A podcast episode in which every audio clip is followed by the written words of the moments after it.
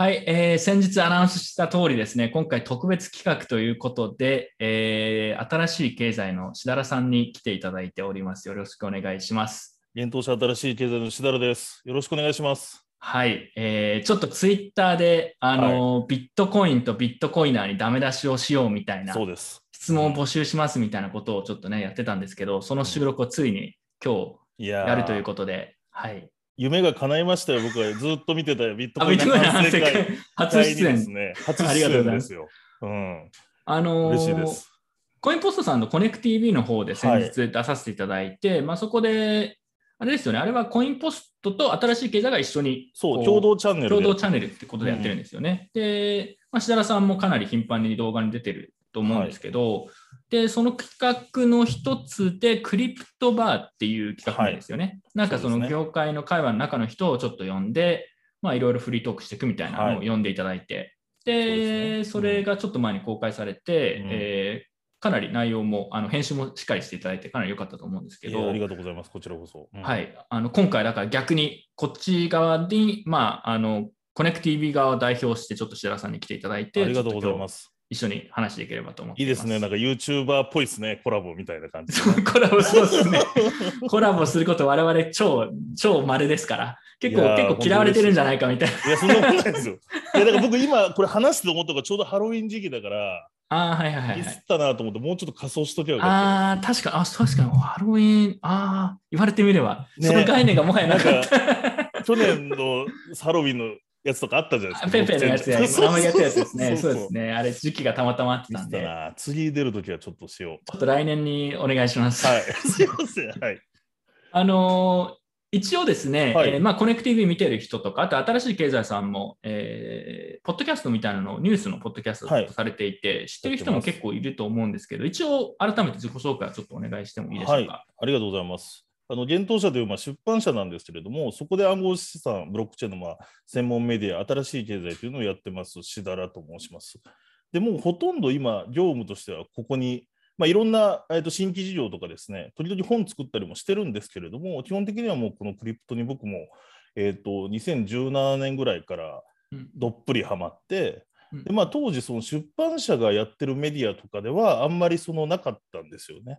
うん。でなんか僕も入りとしてはなんかそれこそちょっと怪しい人たちに巻き込まれつつ仮想通貨を知ったみたいな経緯もあるのではいはい。でなんか調べてみるとやっぱりなんだろうなちょっとそれ Google 翻訳そのまま記事にしただけじゃんとかはいはいはいもしくはななんだろうもう完全アフィリエイト目的でうん。多かったですね、みたいなばっ昔かりだったんで、まあじゃあなんかこう一応出版社という立場でで先々本とかも出していきたかったんで、まあ、メディア作りたいなと思って、えっと、始めて今2、3年ぐらいですかね、うん。構想から。でうんお、おっしゃっていただいたみたいに、まあ、ウェブの記事等も日々ありますし、ポッドキャスト、あとそのさっき言ったコネクティビティ YouTube うん。だったり、そういうまあいろいろ展開して、まあ、専門メディアとして頑張らせていただいているような感じです。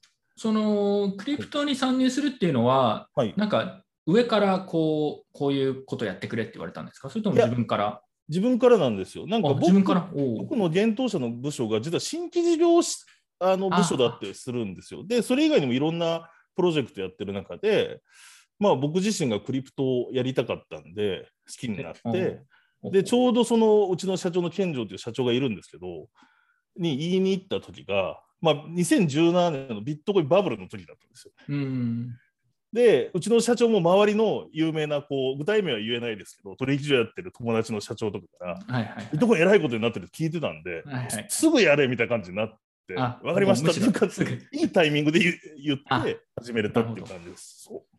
でその後でもバブルは去ったけどそれでもやっぱりこう事業としてはちゃんとこう継続してコツコツずっとそうですねコミットしてるって感じですかね。そういう感じです。はい。なるほど。いや、あのーまあ、反省会に来る人で、い、わゆるまともなサラリーマン的な キャラの人はあんまりいないんですけど、しだれさんってなんか、普通にこう、はい経験もかなりある、あとなんか編集者、もともと編集そうですね。やってたんですよねあの本の編集とかもしてましたし、すごいですね、本の編集。そう。ずっとそれをやってたんですか？この会話の前は。もともと書店営業とか、あとそのいわゆる電子書籍とか、はいはい。出版社の新規事業とかをいろいろやってたんですよ。あと、まあ、他社さんと組むアライアンスとか、その、だからまあ、アナログな出版社の中でどちらかといえばデジタル担当みたいなことをやっていて、で、その流れで、まあ、本も作ったりとかをしてたんで、なんかいろいろやってますね。まあ、まともな、うちの会社まともな会社じゃないんで、まともなサラリーマンではないいや、まとまともって言ったと思うんですが、まともじゃないいんですか？ないやいや、まあ、出版社の中では、まあ、なんかちょっと破天荒な会社かもしれあなあ、いですけど。そういう立ち位置なんですね。そうですね。はい。硬いイメージがある出版業界の中では結構こう、いや、もう本当にそうですね、多分あーまあ、じゃなきゃまあ確かにこういう界隈入ってこないですしね、多分。そうそなるほどうそはい。まあ、なので、まあ、こういう方というね、比較的こうでも、でもさ、ずっと幻冬者なんですか？ちなみに。う。もともと実はマイナビっていう人あ、材会社にます3年ぐらい新卒で入っていて、で、その後はもう十何年ですね、幻冬社に転職して。そう。いや、まともですね。いや、まともですみません、まともなおじさんです、本当に。今日、今日でも、今日でもそういう話一部出るかもしれないですけど、はい。ビットコインはまともじゃないみたいな、その、いいわゆるこのまともな社会で生きてきたまともな人間として、こう、ちょっとダメ出しを今日していただけですねるということをちょっと期待しているので、わかりました。僕はでも今週これ結構この収録本当に楽しみにしてたんで、もう、いや、いつやるんだと待ってましたからね。いや、早かったですもんね。もう早くやりましょうみたいな感じで、さんから来てたいから。や、本来だったらもうちょっと早くやってもよかったんですけど、ちょっとたまたま忙しくて、僕でも基本的にこういうのやるとしたらすぐやるやりたいタイプなんで、あ、じゃあもうあさってやりましょうみたいなとか。でもそれこ本そ東さんにあのお題やりましょうって言われてから、はい僕もあのすすぐアンケートフォームそうそうそうそうですねすぐすすぐ。いや、じゃないと盛り上がり下がっちゃうんですよ。うんうんうんやる気なくなっちゃうんで、自分が。はい。なので、こんな感じで、アイディア重視でサクッとやってみます。はい。いや、楽しみですね。だいや、まあ、僕、今日でもどんなダメ出しが来るのか、うん半分楽しみで、半分ガチでちょっと嫌だなと思ってますね。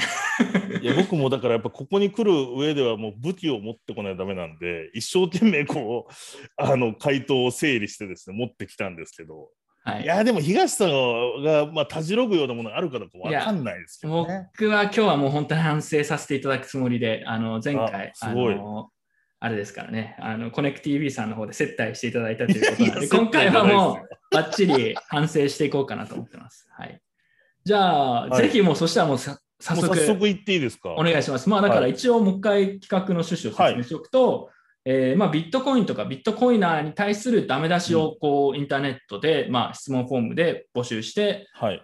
僕も内容はほとんど知らないので、はいどんなものが出てくるか、うん。ちょっと緊張してるんですけど、えーまあ、それをちょっと品評というか、あ確かにそれはおっしゃる通りですねとか、うんまあ、ちょっとコメントしていくって感じでいければと思ってます。はいはい。今回実はだからあの結構な数いただいたんですよね回答が、おうなのでちょっとできるだけ紹介したいなと思うんではい。僕の中で大枠でちょっとその質問のなんか傾向をまとめてるのでそれをまあざーっと読ん読みながら東さんにちょっとコはいメントもらうみたいな感じで進められる、お願いします。お願いします怖い。怖いっすね、これ。いやもう気楽にいきましょう緊張してきました。でもでもあとあと前提として言いたいのが僕ビットコイン大好きですからね。一応そこは最初にフォローしておく。とさすがです。さすが、こう、社会経験がね。大好きだけどだからこそやっぱりこうでもこれ面白いなと。はい。だって周りにいる人はやっぱりそうビットコイン好きな人ばっかりになっちゃうじゃないですか。まあそうですね。まあちょっとそ今回のやっぱ目標の一つとして、まあ、バイアスも我々やっぱりあるの自分も、あと視聴者もそうですしね。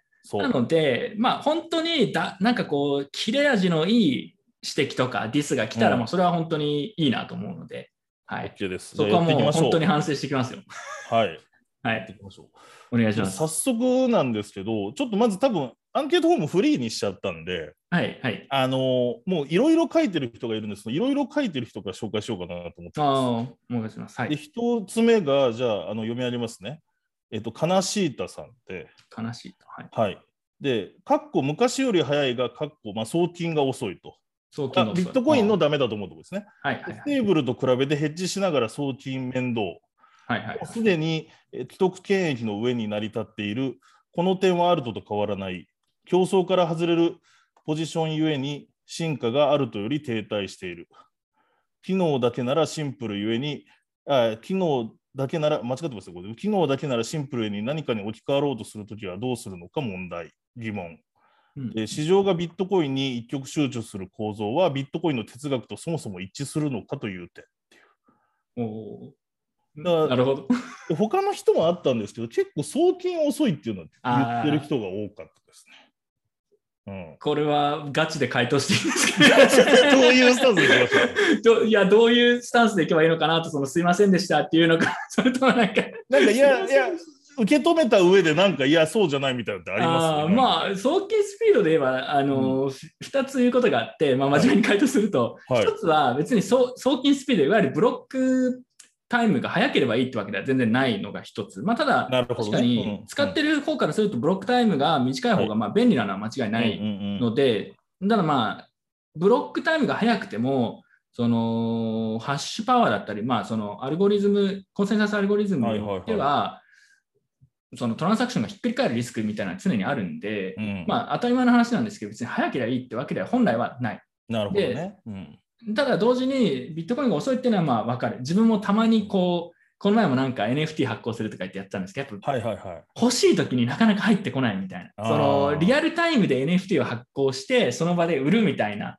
そういうこう企画みたいなのにはビットコインの、ビットコイン上でトークン発行したりっていうのは全然向かないので、っていうのは確かにありますよね。でも怖いっすよね、なんか、うんこの間怖いみたいなありああ、そう。うん、まあなんか、10分で平均入るはずのところが、その時は30分くらい全然入らなかったりとかもありましたし、ちょっとやっぱさすがにそれは遅いなっていう。で、ものによってはだからビットコインではできないことありますよね。それが遅いから。まあもう一個は、これの方がちゃんとした回答なんですけど、またライトニングとかもあるんで、そうですね。確かに。ちょっと遅いですよね。その遅いってビットコインが遅いんじゃなくて、あなたの理解度がキャッチアップするのが遅い。いや、いいですね。いいですよ。そういうの待ってますよ。いやいやいや、とは言いたくないんですけど、まあ、っていうのはそれが一つですね。なるほど。うん。ちょっと待ってください。お今日どういう感じでいけばいいんですかそのいや、いい今の、今の感じがいいと。謙虚な感じで言った方がいいですかね。謙虚、謙虚、でも勉強足りないぞぐらい。謙虚、謙虚、最後刺すみたいな。さすみたいな感じでいいんじゃあ、ないいでか。いですすね。じゃあそんな感じでいきます。で、もう他何でしたっけ？であとね、まあ、ちょっとこれ全部やってるとあれなんで、はしょって言うと、まあ、市場がビットコインに一極集中する構造は、ビットコインの哲学とそもそも一致するのかっていうのをこの人言ってるビットコインの哲学って何ですかもうここ定義難しいですよね。ね、うん。なんか、こういう意見たまにあるんですけど、はいはいはい。例えばビットコインで何でもやろうとな、なんだろうな、ビットコインマキシマリストはビットコインの哲学に反するみたいな。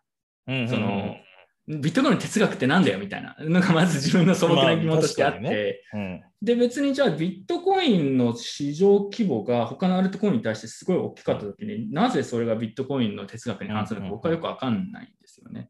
別にビットコインが他のアルトコインの使用を止めているわけではないので、別に使いたければ使えますし、ただビットコインの方に価値があると思っている人が多いからたまたまそれが大きくなってるということであれば、それ別に市場原理で動いてるだけなんで、僕はちょっとうん、なんか気持ちはね、言いたいことは分かる部分あるんですよ。っとその分散性とかそういうことですかね、多分言いたいのは。あー非中央集権とか、そういうことなのかな、哲学。まあ、あとはあれですよね、通貨競争というか、まあ、うんうんうん新しい、なんかフィアットとかに対して批判してるんだったら、えーいろんなコインを、まあ、があることを受け入れる方がいいんじゃないかみたいな。なるほどね、それで競争して健全にやっていくのがいいじゃないうんうんかみたいなことなのかなと思うんですけど、まあでも言った通り、競争した結果が今なので、別にビットコインがなんかって話じゃないですし、まあ場合によってはもしかしたらアルトコインが市場規模で言えばビットコイン抜く可能性もあるかもしれないですけど、うん。ただ最終的には、まあ哲学とかどうでも、どうでもいいというか、なんか多分それ考え方がずれてるのと、あとは、ビットコインがアルトコインに対して大きいみたいに言ってますけど、そもそも僕はカテゴリーが違うと思ってるので、真面目なはいはい。話をすると。いや、でもそうですね。うん、なんかそのビットコインが目指しているところとアルトコインの大部分が目指しているものってもう完全に違うタイプのものになってきていると思っているので、ビットコインに対してアルトコインが大きいとか小さいとかって、うんビットコインをなんとかこう、もっといい形にしたいとか、えーできることを増やしたいと思っている視点からするとどうでもいい議論ですね。うんうんなので、ずれてると思います。ありがとうございます。悲しいたさん、ありがとうございました。東さん、あありがとう、いや、ありがとうございます。反省してますのでありがとうございます。僕は反省させていただきました。じゃあちょっと次いきますね。はいこの方もいっぱい書いてくれてて、無糖さんっていうあの砂糖がないの無糖さんがはい。5つ4つあって、5つはカナゴールド氏の論文で、マイニングをオプションと捉えれば、ワンチャンハッシュレートの変動が大きくなって、セキュリティ崩壊するみたいな話。はいはいはいはい。っていうね。ううんん。で、これまとめて、えー、と5つ読むと、はいあ。と2030年代になってマイニングできる量が減って手数料中心になっていったときに価格が伸び悩んでいても安定したセキュリティを保てるのか微妙。うんうんうん、で3番目がサトシコインや初期対応保有者が一気に売りに出して突如暴落するんじゃないかリスク、うん。うん。まあ、クジラ売りみたいなことですよね。うんはいうん。でよ4つ目が実際に起こるかどうかじゃなくこういうリスクがあり得るという時点で、まあ、安全資産にはならんと。うん。彼は言ってると。で、あと債務危機に、えーと金融政策なしじゃ対応できないけど、ビットコインは金融政策できない。うん。で、エルサルバドルみたいに国家の、えーと通貨全部じゃなく一部をビットコインにして、純通貨みたいな話が具体的な内容がなくて意味不明みたい具体的な内容がない。な。うんまあ、ちょっとその指摘は僕はちょっとよくわかんないですけど、なるほど。はいうんまあ、金融政策ができないってことを言ってるんですよね。うんはいまあなるほど。結構真面目な、いや、そうなんですよ。武藤さん、いいい、いい。いい質問ですね。いい指摘が多かったような気はしますけど、んどこからいきましょうか。まず、ビットコインの、えーマイニング報酬が減っていくと、それではい今機能するかどうかわからない論ですね。これは別に僕全然その間違った指摘だとは思わない思わないですしまあ懸念すべき事項の一つだと思いますね、うんビットコイン。ビットコインが100年続くかって言われると、ちょっとまだわからないなっていうところがあるところだと思います。ただ正直に言うと、まあその上でなんですけど、はい。えーで、それはなんか前に安土さんとかでも確かこういう話動画で出してましたし、別に自分はそれに関してなんかこう、隠してるというか話してないというわけでは全然ないですし、言われたらそうですねって感じなんですけど、個人的には。あとは、えーまあ、その上でなんですけど、仮にじゃあビットコインが100年続かないような設計だったとするじゃないですか。はいはいはい。まあでも正直100年後に、この前斉藤さん、あの、早稲田の斉藤さんとか来ていただいたりしたんですけど、うん。100年後にそもそも通貨があるのかとかいう話も含めて、正直、そんな先の話のことを考えて、うん。だから今使う価値ないんだっていうのは、少し議論がずれてる気がするんですよね、個人的には。なるほどね。うん。仮にビットコインが20年しか生きられないかもしれないじゃないですか、うんうんうん。仮に。その設計とかそのサステナビリティの問題で、まああり得ると思うんですよね。もしくは他の、なんかまた別の問題があったりとか、まあそれでもこの20年ビットコインがあるかないかで、僕は全然あった方が社会いいと思います。し、個人としてうん。もそっちの方が選択肢があるので。嬉しいので、まあすすごいこう、ちょっとこう、なんでしょうね。それでもいいんじゃないのって、最悪100年生きなくてもっていう考え方も実は自分の中では結構あります。もちろん長く続けばいいと思いますけど、ただ正直100年後の社会なんて全然違うんで、ビットコインに全然もっとすごい革命的な何かが出てきて置き換えられたとしたら別にそれはそれでいいと思うんですよね。ただ僕はそれそをアルトコイン、今の存在するアルトコインに置き換えられる性質のものがあるとは思ってないっていうだけであって、なんかそうですね、100年生きないとか、50年後に起こりうる問題と、うん今使えるか使えないかってまたちょっと違う話かなと思います、なるほどね。。ちょっと真面目だな。えいやいい次のポイントは、次のポイントは、でもいいですね、それは。そうそう。あの、サトシの保有コインあと、あとは初期の対応保有者が一気に売る大暴落リスクってある。あありますよね。別にだから何って感じなんですけど。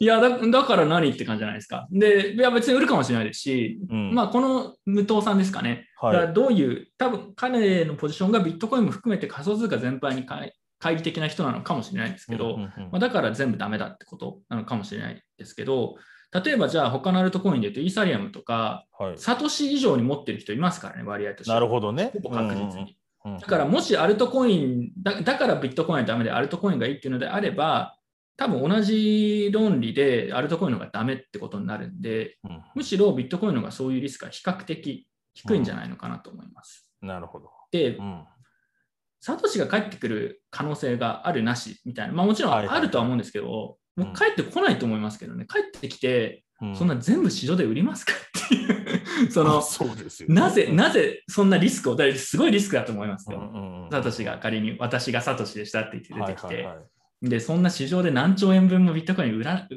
そんな売ってどうすんの？そのビットコイン始めた人が、まあなんかまあアジェンダが変わったとかそういうのはあり得るかもしれないですけうんうんうんうん、どそのビットコイン潰すために個人的にものすごいリスクを取って現れて全部市場で売るなんてこと、可能性はあない方が高い。それがないことの方が高いと思うんですけどね。だからこれさっきの問題と同じで、これが起こりうるからダメだっていうのは、まあ別に間違ってないと思いますけど、ちょっとその、それを過大評価しすぎな気がしますけど。なるほど、ね、あと、だからそれが起きない理由だったりとか、を感情しないといけない気がしますけど、僕はだからそれ起き起きる可能性の方が低い気がします。まあ、100%はだから飛行機は墜落しないのかみたいな話ですよね、なんか。まあそうですね、飛行機は墜落する可能性があるんだから、こんなに乗るのはバカだみたいな。そうそうそう。うん、なるほどね。まあ、ちょっとちょっとそれは論理違うかもしれないですけど、まあその、そうですね、可能性はありますけど、その可能性は低いと思いますし、それはいろんな外部要因ですよね、この個人のリスクだったりとか。あとは最悪言ったとして、100万、100万ですか、BTC ですか？まあ、価格は暴落するかもしれないですけど、まあそうって感じですけどね。別になんか構造的にそれがビットコインが終わったわけではない気は個人的にはしますけど、ね、ありがとう僕はすごい買いたいですね、そしたら。そうですね、でも、その時、ね、でもそれでサトシが来て、もうビットコインクソだって言って、全部売るって言って仮に売り始めたら、うん、それである意味ビットコイン完成する気がしますけどね。ああ、なるほど。で、え、それは出てきた方がってことですか？まあ、いや、僕は出てこないと思いますし、出てこないといいと思うんですけど、仮に出てきて、全部仮に売ったとしたら、もう本当に誰もまあそう投資者もなんかも誰も聞かないし、うん、ある意味、D、DAO が完成してるなるほどね。まあ、ちょっとそれは楽観的に捉えすぎかもしれないですけど。はい、なるほど。はいまあ、なので、ただ質問としてはすごいこう、いやすごくまっとうな指摘かなと。もう他に何でしたっけ？あとは金融政策できないじゃないかと。まあこれはだから通貨として使うみたいなニュアンスの意味でのコメントかもしれないです。ああ、なんかエルサルバドルですか？そうそうそうそう。うん、いや別に金融政策できないから何なんですかね。うん、なんかその質問の意図が分かりかねない、分かりきってない可能性ありますけど、エルサルバドルの件も含めて、なんでしょう、多分こういうことなのかなと思うと、まあ、要は金融政策もできないビットコインを法定通貨にしても、うん、あの何も解決しないじゃないかってことですかね。多分。うん、多分。うん、まあ、解決しない可能性は全然確かにあ,、ありますよね。あとあれか、あの価格が安定しなくて使いづらいみたいな話もしてましたっけ？それは違う人か。それは違う人、でもそれもありますね。それも実は何人かいました。ああ、まあそうですね。うん、でもそれをだからビットコインを何と低レベル低レベルな質問ですね。何と捉えるかですよね。えそじゃあ価格の件はどうどう？価格の件は、でもこれ、これまさにこの前コネクティビでしましたよね。はいはいはいはい、それ見てください。はい、それ見てください。ぜひ、はい、ありがとうございます。コネクティビのあのクリプトバーの方でこれ話したので、ぜひ、はい、それ見ないです。見ないでね、ディスロートしないと、その低レベルですよ。もう言ってんのに。ありがとうございます。じゃちょっと次、もうこれ、やばい、3時間ぐらいいきそうなので、次、ちょっといきますね。あでエルサルバドルの件だけですか、すみません。エルサルバドルの件、回答させていただくと、うん、これもだから、あの問題解決に解決につながらないから、これはビットコインへの批判というか、エルサルバドルへの批判ですかね、よくわかんないですけど、まあ確かに問題解決しないかもしれないんですけど、えー、っと、これなんかね、これまあ別の動画でも多分話しましたけど、彼がやろうとしてるのは別に、あの金融政策をやるやりたいがために法定通貨やってるんじゃなくて、彼らもともとドル化、経済がドル化して、ドルでも金融政策ができないって同じ問題を抱えてる、まあそね、その変わってないんですよね、そこは。うん、ただ、それだったらあの、ドルより、これから今、インフレの話がありますけど、インフレとかで、自分たちは金融政策もできないし、インフレで減価していく通貨ではなくて、よりデジタルで、えー、新規の産業の振興が見込めるビットコインを法定通貨として追加で採用しようっていうのは、僕は別にそれはなんか一定の合理性は感じますけどね。その弱者の戦略って感じですよね。確かにね。失敗するかもしれないですけど、別に失うものないからやるっていう。うん、それだけなんじゃないかなと思います。だから日本がビットコインに変える日本の円をビットコインにするのとちょっと意味合いは違います、ね、全然違います、全然違いますよ、うん、全然違いますね。だからやっぱ特殊な国だからですよね、そういう、もともとドル、自国通貨がないっていう。そうですよね。逆に自国通貨があるところがやったときに何が起こるかっていうのはまだちょっと分かんないと、ね、確かに、うん、はい。ありがとうございます。じゃあちょっと次いきます。ちょっと真面目すぎですね。はい、ちょっと発言量減らしていきます。いやいや、とんでもない。次はですね、えっと、長本ザドシさんなんですけど。中本ザドシさん。そう いい名前ですね。ライトニングネットワークのインセンティブが低そうで、はいはい、現在ライトニングネットワークが広がってるのは信者だけでウェイウェイやってる感じに見える。ああ、なるほど、確かに。で、まあ、この人もいっぱいあるんで言うと、あと、マイニングによる報酬が減り、インセンティブが低下したときにセキュリティは保たれるのか心配はないのか。さっきと同じやつです、ね、まあ同じやつ。答えましたね。うん。うん、で、ビットコインは誰も規制ができないと言われながら、結局政府の規制で制限されてしまう。まあ、そう、まあ、中国みたいなことはありますよね。ありえますね。うん。で税金をしっかり、えー、と徴収しようとしたら消費税でしか取ることができない。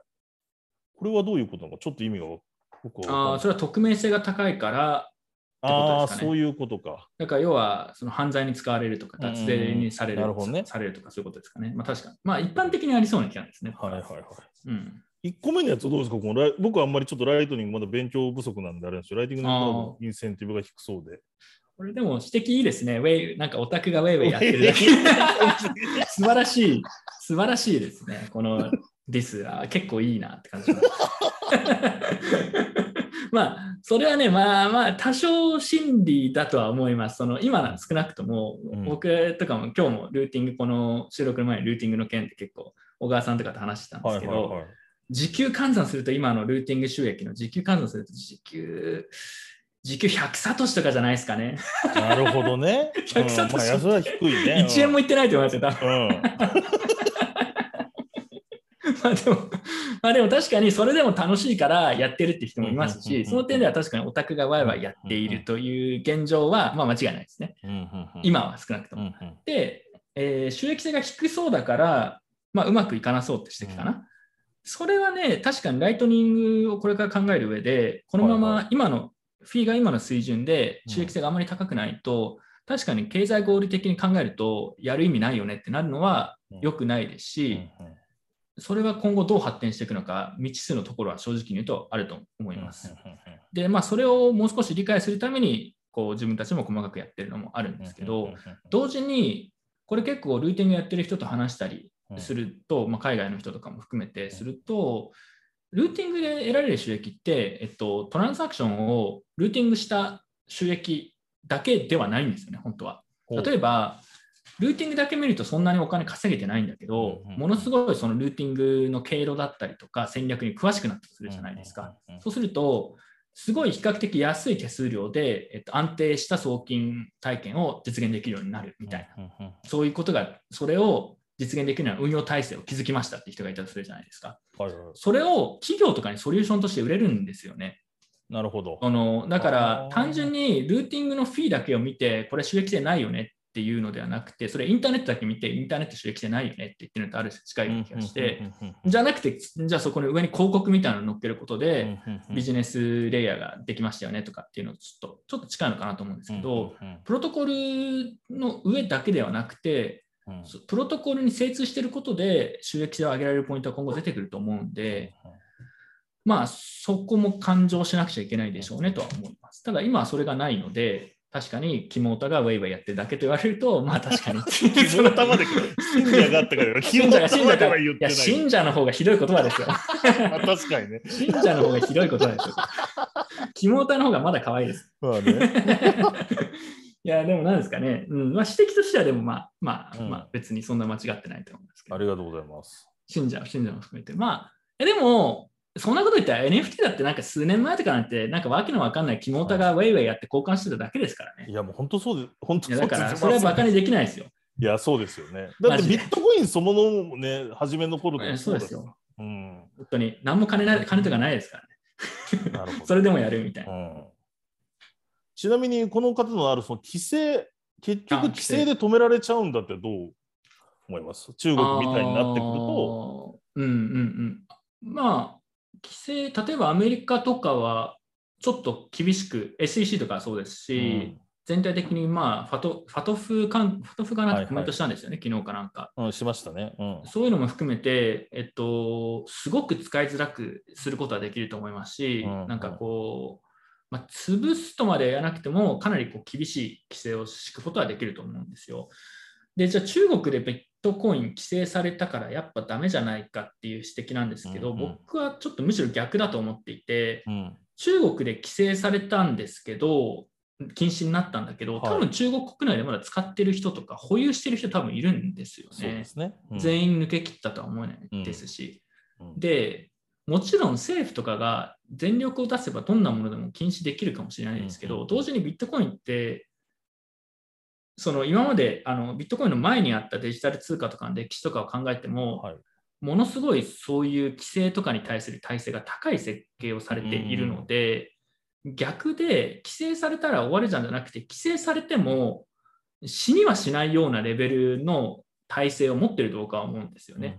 中国でもかなりリスクになるかもしれないですけど、今使ってる人とかもいると思いますし、とかもしくはまあ動かしたりとかしようとしてる人たちもいると思いますし、だってもう数年前から禁止してますもんね、中国そうは。基本的には。とかもありますし、あとはうん衛星からブロックデータを受信したりとか、そういうのもあったりとか、えービットコインは少なくともアルトコインも含めて他に存在するものすべてうんより、えー通貨、デジタル通貨として検閲体制が高いので、まあ、むしろそっちをこう褒めるべきなんじゃないかなって気がします、ね。確かに。ほそのビットコインの前のものは全部潰されてますからね。うんでなんかあとこれ個人的に僕がこの質問を読み上げたら僕が答えるのもあれですけど思うのがなんかコロナとかで分かったのが世界はみんな同じ意見じゃないってことだと思ってるんですよ。うん要は全部のむしろその全世界があの同じ考えを持てるんだったら本当にビットコインいらないかもしれないんですけど絶対やる国あれば やらない国もあるしあそうそうあのコロナ対策でも分かれるわけじゃないですか。確かにそういうそう意見よくありますね。そうそうそうなんか世界中の政府が一緒になって禁止したら終わりだみたいな。いや、そんな日が来たら世界平和だぞみたいな。そう本当にそうですよ。で要は宇宙人のようなコロナウイルスが来てもこんなぐちゃぐちゃみんなでしたわけじゃないですか 要は、うん。一致できなかったわけですから。うんうん。だからそういう点もああるかなと思いましたねなんか話。いや、ダメですよ、白井さん。もう少しこう、ストロングに来ないと。いやすいません。ちょっと だから東さん側に回っちゃった今ダメだダメだ。ちょっとガツガツ、ちょっと反省していきます。す。みません。次いきます。えっと、じゃあこれもね、ちょっと匿名希望の方なんですけど、この方もすげえ長いんですけれども、はい。でも、えっと、先行者利益にラあぐらをかいてること、はいはいはい。うん、であと、ライトニングネットワークがいつになったら実用的になるのか、ロードマップが見えないところ、はいはいはい。うんスマコンの有用性に押し込まれているのに言い訳しているところ、言い訳しても。うん、3つ、あ、でも結構いいですね。そう。で、その他にもあるんですよね。ちょっとかぶるかもしれない。一応、ざっと読みますね。はい。で将来ブロック報酬が少なくなってマイニングの手数料に依存するようになった後も大丈夫。これみんな結構言いますね。みんな言うけど、まあでももう説明したんでうんいいです、説明しましたね。あと 開発部分は全く分散していないのに、あたかも分散しているかのように勘違いしているとこはいはいはい。あろ。うあ。んコミュニティのね。コミュニティの意見を反映とか言ってますが、結局は開発者の誰かが雰囲気で決めているようにしか見えない。うん例えば Taproot は、えっと、マイナーの投票によって承認されましたが、これはガバナンストークンによる投票と何が違うのですか？そういう点ではビットコインも他のコインやトークンと同じで、ネットワーク以外は DINO、 Decentralized In Name Only ですよ。おーうんまあでも結構いい指摘な気がしますね。そう。っていうことをあ、その後はちょっと環境問題みたいなことを書いてる方です。環境で一気にバカになりましたね。まあいいや。いこや、ちょっと全部、全部ちょっと回答していきましょうか。のはいすみません、ちょっと、ちょっと、あの、悪口言ってしま。すみません。あでも環境とこじゃあ一応読みましょうか。あぜひぜひお願いしますね お願いしますで環境に悪いところを認めないところって言ってて、ああ、なんかどういうレベルの人が投稿してるのか分かりました、で、ね。POW で自然エネルギーを使えば問題ないと勘違いしているところ、その自然エネルギーは別のもっと有用なことに使使えたエネルギーです。また、市場原理より安い電気である化石燃料が使われます。現在、オランダの、えっと、100 100TWH の、えっと、消費電力と同じですが、ここから仮に価格が10倍になれば、日本の 900TWH の価格が 10, 100, 100倍になになれば、世界の半分、えっと 1000TWH の消費電力になりますと。これが世界的に許されますかと。POS の方が分散性の観点から効率的であると ことを認めませんね。はい、なるほどね。うんであとは A シップも半導体の無駄ですって言って。全体的にいい指摘も結構多かったと思うんで、うんちょっとすみません、ちょっとディスらずにまともに回答したいと思います。お願いします。はい。うんえっと、まず1個目は何でしたっけ？すみません。えっと、はい。まあ、先行利益にあぐらをかいて、まあ、これはあれ、ライトニングネットワークいつになったら実用になるのか、ロードマップが見えない。どういや実用され始めてるじゃないですか。まあ、そう、それはそうですね。いやでも言いたいのは、あのまあ、時間かかってるよねっていうのは確かにああるかもしれないですね。うんうんうんうん2、3年、3年とか。うんうんで、まだ実用レベルかって言われると、まあ、まだ実用レベルではないかなっていう感じはしますね。なので、ロードマップが見えない。ロードマップあの、なんか勘違いしてる人いる気がするんですけど、例えばイーサリアムとかと比較して、ロードマップ出してるみたいな。いや、ロードマップある時点です、集権化のあるある意味一つの、あの形であると思うんですよ、僕は個人的には。。で、ロードマップないから先が見えないっていうのは、まあ、両方、両面ありますから、いい面とまあ悪い面そうですね。だからまずそれが。が一つあると思うんですけうんどで、あと実用化されてないって言ってるんですけど、ライトニングが second layer の技術は少なくとも他のものと比べて一番実用化に近いですからね。確かに。課題もありますけど。だから別に実用化されてないという批判、ただこの人はなんか要は POS のコインとかを押したいみたいな感じなんかそんな感じですね。うんなんかそれはまあバカですよね。えすみません。あ、ちょっと、ダメだ、これちょっとカットしない。いやだから、ここは じ実用、え、こうやってしないです。僕めんどくさいんで。カットはしないですけど、実用化されてない、ライトニングがなんで実用化されてないんですかっていう指摘は、別に僕は間違ってないと思うんですけど、まだ課題もありますし、なんか他のものの方が実用化に近いと思ってるんだったら、それは勘違いだなと思いますけどね。うんなるほど。いや、これ楽しい。すみません、ちょっと暴言言ってしまってこれ。めっちゃ楽しい、この企画。やばい。すみません、ちょっとね、いやいや気をつけないと、うんちょっと大人の対応ということ大丈夫です。次、次何でした次が、えっと開発部分が分散してないのに、あたかも分散してるように勘違いしてるっていう主張ですね。あーまあでもこれは結構いい指摘な気がしますうん。ねその分散化されてない部分もあると思いますし、タップルートの話を出してたんでしたっけ、そうです。で、例えばタップルートのマイナーの投票によって承認されましたが、これはガバナンストークンの投票と何が違うのですか？タップルートは別にマイナーの投票ではないんですよね。だからマイナーはあれは準備度投票さ、あの逆に言うと、セグウィットの時にマイナーが投票、マイナーに投票させるみたいな形にしちゃったから、えーなんかこう、なんでしょう。本来はネットワークにとってみんなが欲しかったはずの変更が、うん。まあ、それを人質に取られちゃったみたいなうん。の反省もあって、その多分ちょっとここは勘違いしてるのかなって気がしますけど、マイナーが別に投票していいか悪いか採用すべきかどうかっていうのを決めたんじゃなくて、うんうんそこはすごいビットコインの開発コミュニティの中でも議論ずっとあったんですけど、そういう細かい。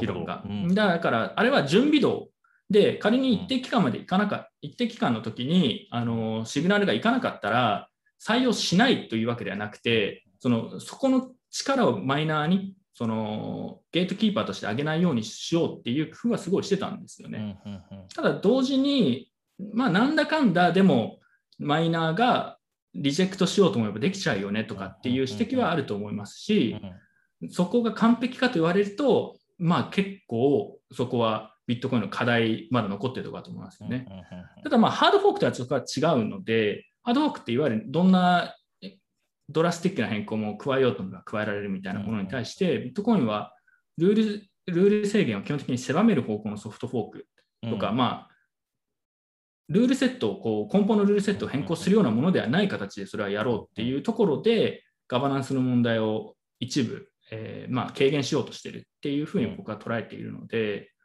ガバナンストークンと何が違うんですかっていうと、ガバナンストークンって投票、人気投票みたいなのをすると、機能とかも含めて全部変えられるみたいなものとは全然違うっうんていうのが、まあ、僕の考えですけどね。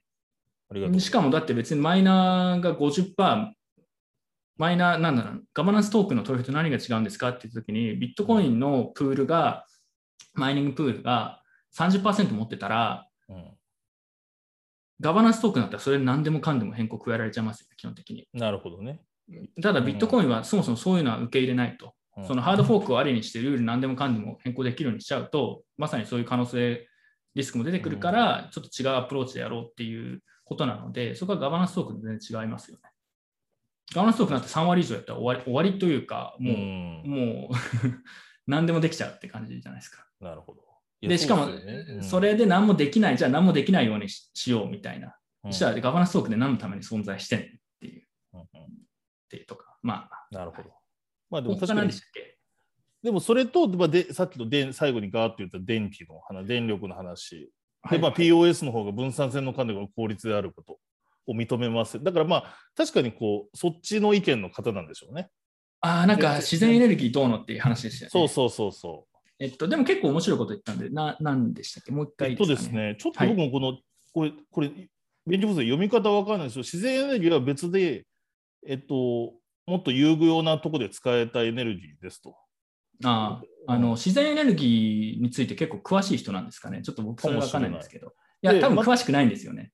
その、僕は別に自然エネルギーにそんな詳しいとは当然言わないですけど、うんうんうんただし他のものに使えたはずの電力がマイニングに無駄にされてるって人は間違ってるんですよね。そおーなるほのど。うんなんで間違ってるかっていうと、まあ、すべてに当てはまるわけではないですけど、はい。例えば風力とか太陽光、例えば砂漠で太陽光のパネルをたくさんうん設置して発電しようってなった時に、問題は送電効率が悪いとか蓄電が難しいとかなので、はいはい。砂漠でたくさん発電してもそこで使う人がいないから無駄になるっていう議論がまあずっとこういうのってあるあるんですよね、はいはい。スマートグリッドの話とかも含めて。で、なんか、ビットコインの自然エネルギーのマイニングに使われてるうんうんエネルギーって、マイニングに使わなかったらもう何も他にやることがないエネルギーだと僕は基本的にそういうふうに聞いていて認識してますし、うん水力とかもそうですし。例えば山奥で水力発電たくさんできるのに山奥に住んでる人そんなにいなかったら無駄じゃないですか。そういうのをマイニングに使おうっていう発想なので、そうですね。うん。だからマイニングに使わなかったら他のものに使えないんですよね。だからそこを一つ勘違いしてるんじゃないのかなと思いますけど。なるほど。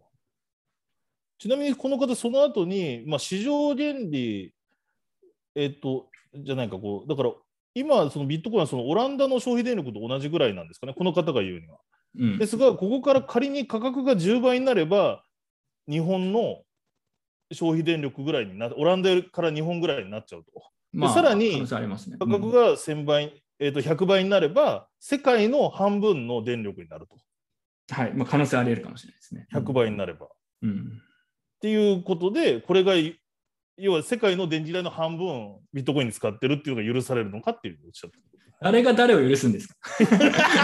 いや、まあそうですけど。いや、なんかその許されるんですかっていう、このちょっと質問が僕は意味がわからないんですけど、ただ、で 許される。え、でも価格上がったら電気代上がるの？あまあ、そうですね、基本的には。それそれを欲しいからって言って参入する人が増えると、まあそうですね、基本的には価格が上がるには、あのーうん、プルフォーワークのマイニングとかエネルギー使用は増えるんじゃないですかね、基本的には。うんうん確かに。で、許されるんですかって言うと、誰が誰を許すのかっていう質問はあるんですけど、あので結構面白い質問ですね。うんあのだからさっきも言った通り、自然エネルギーのところを多分勘違いしているので、はいはいはいはいここは多分少しそそこでまず回答が1個できるのと、あのまあでもそれに見合ったうんユーティリティというか、それをそういう形でやらないと、ビットコインが提供しているような概念を実現できないんだったら、うん。別にそれ、確かにエネルギーたくさん使うかもしれないですけど、それ以上にこう効用があるんだったら僕は別にいいと思うんですよね。。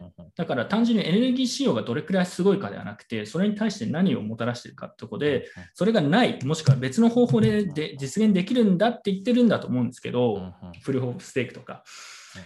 でプルーステーク VS プルーワークの話は、正直僕、はいはい。あんまりうまく説明できる自信ないんですよね。うんあんまりプルーステーク好きではないんですけど。で、ただまあ、プルーワークに対する批判は、さっきのエネルギーの話とかも結構ずれてるところあるなと思うんですけど、うんうんプルフォーステークでプルーワークと同じことができるか、その同じセキュリティや分散性を実現できるかって言われると、まあ、あんまり細かくは入らないですけど、まあ、例えばさっき言った通り、もともとたくさん保有している人がコストをかけずに、労力、そそこの、なんでしょうね、えっと、保有構造が変わらないで、どんどん、まあ、止めるものが飛んでいくっていうのが一つ一番簡単な説明なんですけど、っていうのは一つの問題なのと、あとは、えーまあ、あとはやっぱり取引所とかにステーキングされる量が増えたりとかですね、少なくともプルフォーワークよりは、えーやっぱりこう分散性だったりの点で、えートークンの保有が集中する方が、エネルギーだったりとか、ハードウェアが集中するより、そっちの方が、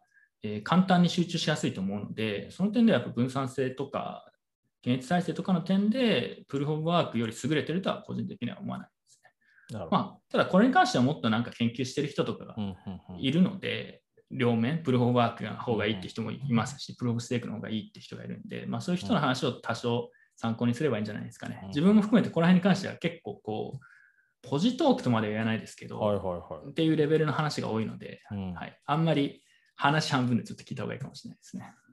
なるほど。ありがとうございます。次に読もうちょっとそろそろビットコインのディスに入ってきたやつ、真面目すぎるね。いや、そうですよね。ちょっと、ま、ちょっと想定以上に真面目で反省してます、今、それに関して。いやいや、それは反省しちゃった。あと、さっきの人、暴言言ってしまい申し訳ありませんでした。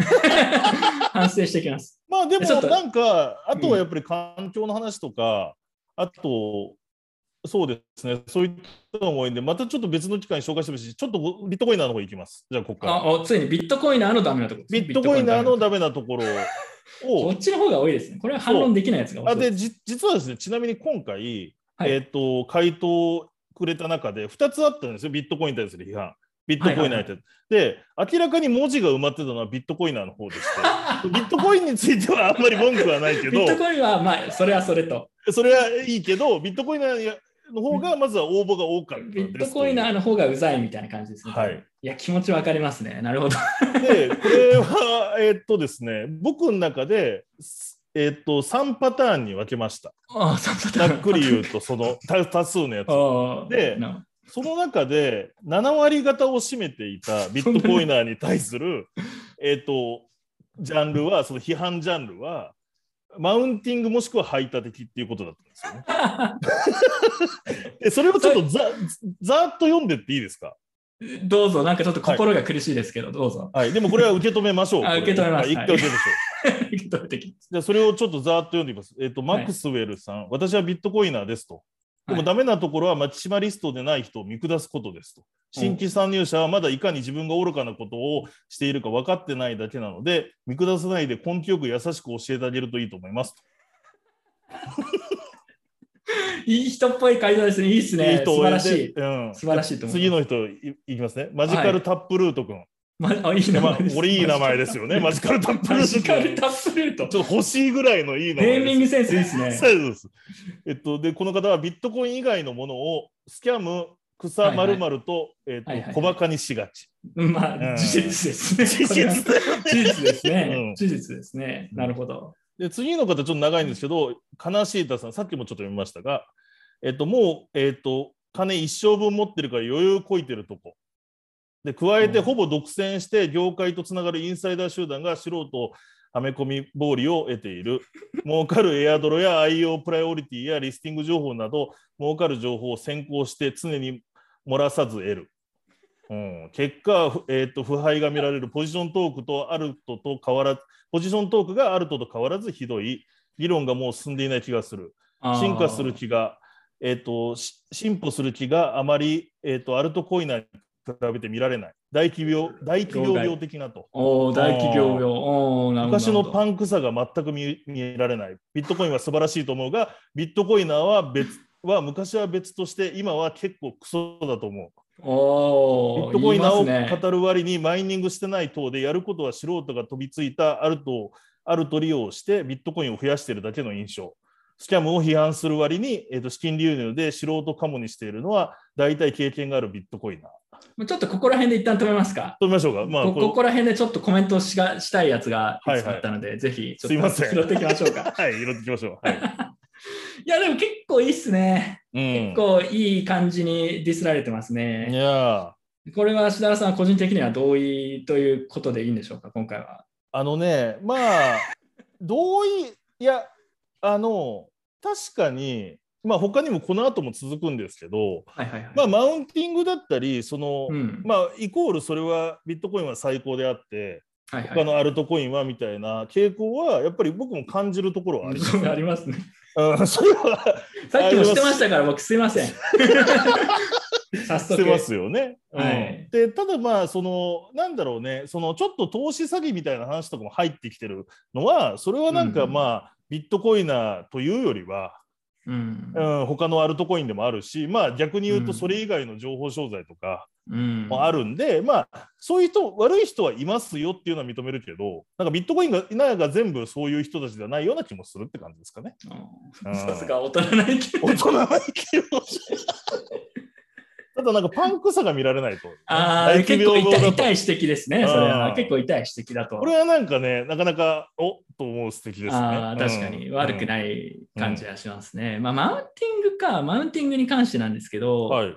例えばさっきの回答とかマウンティングにカテゴリーされるんですかね？そうそう、だから僕もこの流れ面白いなと思ったんですよ。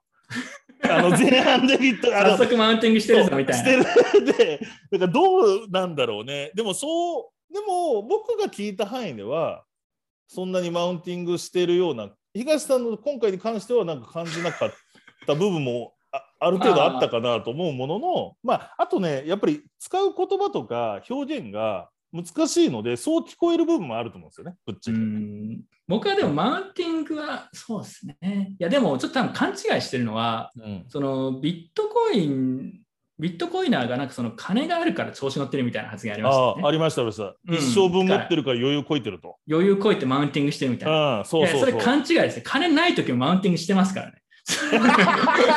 まあそうね、そ金あるなしとかではないんですね、それに関しては。その性格的な話なので。なるほどね。うん、で、で、いや、マウンティングのように聞こえるのは、うん、まあ、マウンティングする時もあるんですけど、うん、まあ、要は、その、なんか指摘しちゃうんですよね、病的に。ああ、指摘したくなっちゃうんですかね。なっちゃう人が多いですね。うんそのなんか、それ間違ってるよねみたいな。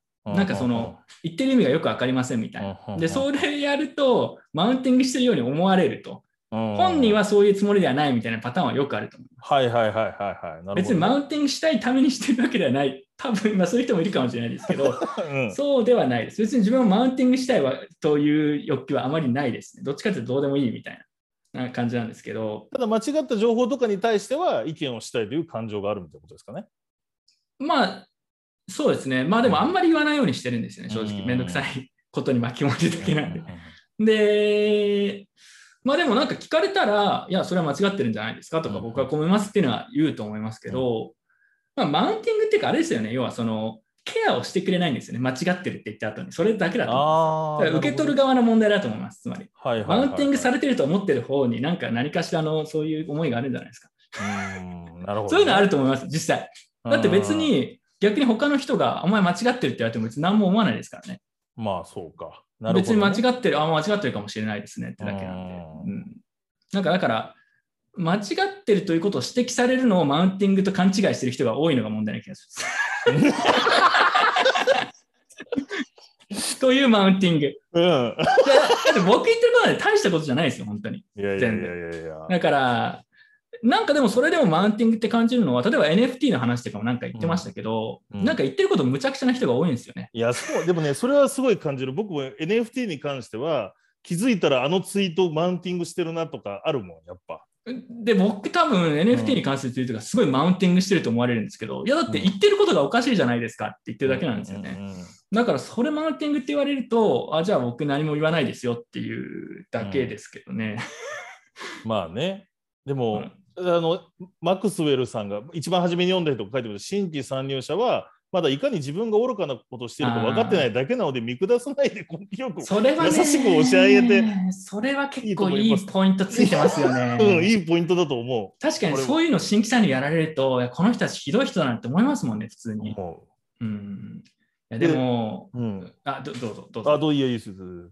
ただ、うん。確かにマウンティングしてる人は偉そうでうざいっていう気持ちはすごいよくわかるんですけど、冷静に考えるとそっちの方が言ってる方が仮に正しいんだとすると、うん。すごく優しくて、なんかこう、ウェルカムって言ってくれてる人があなたを逆に損させてるとか、はめ込んでるっていうことなんですよね。だからね、NFT でそういうの今いっぱいあるよね。そうね言えないけど、ちょっと。うん。そうそういうのが、そういう忖度みたいなのができない人たちが、まあ、ビットコイン好きな人が多いのはなぜかっていうと、ビットコイン、ビットコイナーみたいなのってすごいビットコインに対してもともと懐疑的な人が多いんですよ。まあ、全体的に懐疑的なんです。すべてに対してカルチャー的に。だから、ビットコイン好きな人同士でも、いや、お前それ間違ってるとか、しょっちゅうやってますし、うんその、割となんかこう、何でも批判するっていうとこが。まあ、ただ、その何でも批判する人たちが、あそれでもこれはうまくいくだろうと認めざるを得なかったみたいなところが、うまあ一つのビットコインの強みであるとは思うんで、まあそうですね。うん、だからまあ何でもかんでも批判するのはそうなんですけど、うんその視点でじゃあこうなったらどうするんだっていう問題とか潰したりとか、うんまあより強固なものにしようっていう風な感じにも言えるんで、まあそうですね。まあこれはね、でも、まあでも初心者は微妙なところですね。でじゃあ優しく言うべきなのかっていう。いやでも本当にそうです。それゆとり教育みたいな話ですよね。うんあのだから、それでじゃあいいのかって話もあるしね、難しいですよねい。やだいや例えば優しく言おうと、もう例えば今より優しく言うことはできると思思うんですよね。うんうんうんただ自分よりもっと優しく間違ったことをしている人はたくさんいるので、もう無駄な競争ですよね。ひどちらにせよ響かないです。ね。だって、うんその優しく彼らが聞きたいことを間違ってるけど聞きたいことを教えてあげるなんてことはしないんで、うんと結局聞きたくないことを言うって部分は一緒なんであんま変わらないと思います。なるほどね。つまり諦めてください。わかりました。えだって僕別に新しく入ってくる人たちも今年から入ってきた人で、はいはいす。ごいな反省会とか聞いてくれてる人もいると思いますし、うん、そうね。うん。別になんかだから人次第なんじゃないですかね。マウントあとー取る人もいますし、なるほど。逆に自分が今全く何も知らない状態で入ってきて、うんうんうん優しいんだけど中身がないことを言う人が多い業界だったら、そんなとこ行きたくないですけど、ああ、いい、あーなるほどね。面白い指摘だね。うん。だから、受け取る人の問題な気がします。なるほどね。ということにさせてください。ありがとうございます。じゃあちょっとこれ、マウンティング多いんでね、でも、まあ、すみません、ちょっと早速、マウンティング。せっかくなんで、ちょっともう数で勝負したいと思ってるんで、ちょっとまた読み上げていきます、あお願いします、お願いしまた田中正義さん、ペンネー。はい。えっと一般の人でもこれくらいこれぐらい理解できるだろうみたいなノリで話すことのレベルが高すぎる。あうんで既存の貨幣が崩壊するとか物不足で世界経済が終わるとかー終末論者が多いせいでタイムラインが汚れる。う んなるほど。まあ、そういう人いますね、陰謀論的な。うんで投資初心者には1日10%以上価格が上下するものを、まあ、だからビットコインを平気な顔で長期保有するように推奨してくる。価格が暴落した時にもこちら、えっ、と、時にもこちらメンタルやられそう、なんか価格が暴落してメンタルやられそうな時に買い増しのチャンスだとか言ってテンション上がってとかつく。ヘラヘラしてる、高値掴みしてやんのみたいな。あれ、あれはだよ、あれとかだよ。で、なんか下がって落ち込んでんのに、ウェイウェイやってるとまた。確かにね、さ下が下がって落ち込んでる人にとどめさすのは非常に良くないと思いまよす、ね。くないよ、ね。それは良くないそれはと思います良くないよ。うんそれは良くないですね。確かに。まあ、もう、界隈にしばらくいる人も慣れちゃってるんで、別に、う損してやんの笑いみたいな感じなんですけど、うんちょっと普通の人からしたら、それは損していやだってね笑えないですからね。結構頑張って買ってた人とかはね、うん、若い方であるかもしれない。でもそういう人たち大体ビットコインじゃなくて他のあるとかって。でも本当にね、それはある、それあるまあまあまあまあ、それはさておきなんですけどまあまあまあ、えっと、ななんでしたっけ、えっと、まあでも今の話は共通するようなとこですかね、やっぱり。そのさっきの話で、あ優しく教えてくれないみたいなそう優しく教えてくれないってうん次も行くと、キリンコさんは、古参ビットコイナーの貴族か。これだからお金持ってそう。あ貴族。うん、いや、貴族じゃないですよ、全然。で技術重視タイプの仮想通貨コミュニティに対して、だからまあアルトコミュニティに対して古参税はとても排他的に感じますと。排他的。あうんテーマも技術技術に、えっと偏っていて人間の欲の部分に対して考察が足りないと思います。技術的な話は面白くて好きですがビットコインの一面しか語っていないように感じます。FX 税、草コイナー、イナゴなど新参者ともっと古参ビットコイナーは対語対話すべきですと。あ。なんで対話しなくちゃいけないんですか？なんでそんなことやれなくちゃいけないんですか？こういう感じです、排他的に。なんで俺がそんなことやれなくちゃいけないでもまあ確かにね、対話するんだろうね。う んいや、うん、いや別に、あの、類は友を呼ぶってあるじゃないですか。うんうんうんうん僕本当にそう思うんですけど、うん。あの、大体、僕2014年なんですけど、うん2013年とか14年とか、もしくはその以前に入ってる人たち、やっぱり仲いいんですよね。うんそれはね。うん。なんか、排他的というよりは、キャラが、やっぱりキャラとか心情とか考え方が近い人が多いからなんですよね。なるほどね。その時期に飛びついたっていう、なんか類似性があるってことですね。うん。飛びついたのもそうですし、飛びつくには一定のやっぱり、あのー理解能力だったりとはいはいはいかは、い。例えば英語ができるとかもそうかもしれないですし、ね。うん。技術がわかるとか、まあ、なんもしくはなんかその今のうん。なんでしょうね、こういう仕組みに不満があるとか、うんまあ、なんかそういう属性が近い人が多いんですよね。だから、入ったしあのそ新規参入者をお前らすげえ遅く入ってきて出せっていうふうにうん配達したいわけではないと思うんですよね。なるほど。なるほど単純に興味がないんですよ。違う違う属性の人たちなんです。そうか。逆に言うと、新しく入ってきた人たちの中でそういうのが共有できる人たちは全然仲いいと思いますよ。うんうんうんその点では。だから参入のタイミングの問題ではないと思いますね。なるほどね。だから2017年に入ってきた人は、やっぱり2017年に入ってきた人たちとつるむんですよね。うんうん。俺はまあ、なんか同じような体験とか気持ちを共有している17年とかに入ってきて、うんその、この時は、あよ、なんかすごい価格がああなって、あああだったよねっていうのもありますし、うんやっぱり属性が近い人なんだと思うんですよね。なるほど。参入タイミングってその点その点ではもちろん例外はありますけど、結構面白いと思います。確かに。僕は個人的になので、その、はい、僕別にでもそんなは入ってしてる。いや、ね、僕、その、何でしたっけ東さんじゃなくてビットコイナーに言ってますあもうそうですね、わかります。でも、そこには多分結構自分も結構ここにかなりは含まれてる気がするんですけど、まあ、例えば自分は排他的かと言われると、まあでも確かにそんなに有効的ではないですよね。うんうんなんか、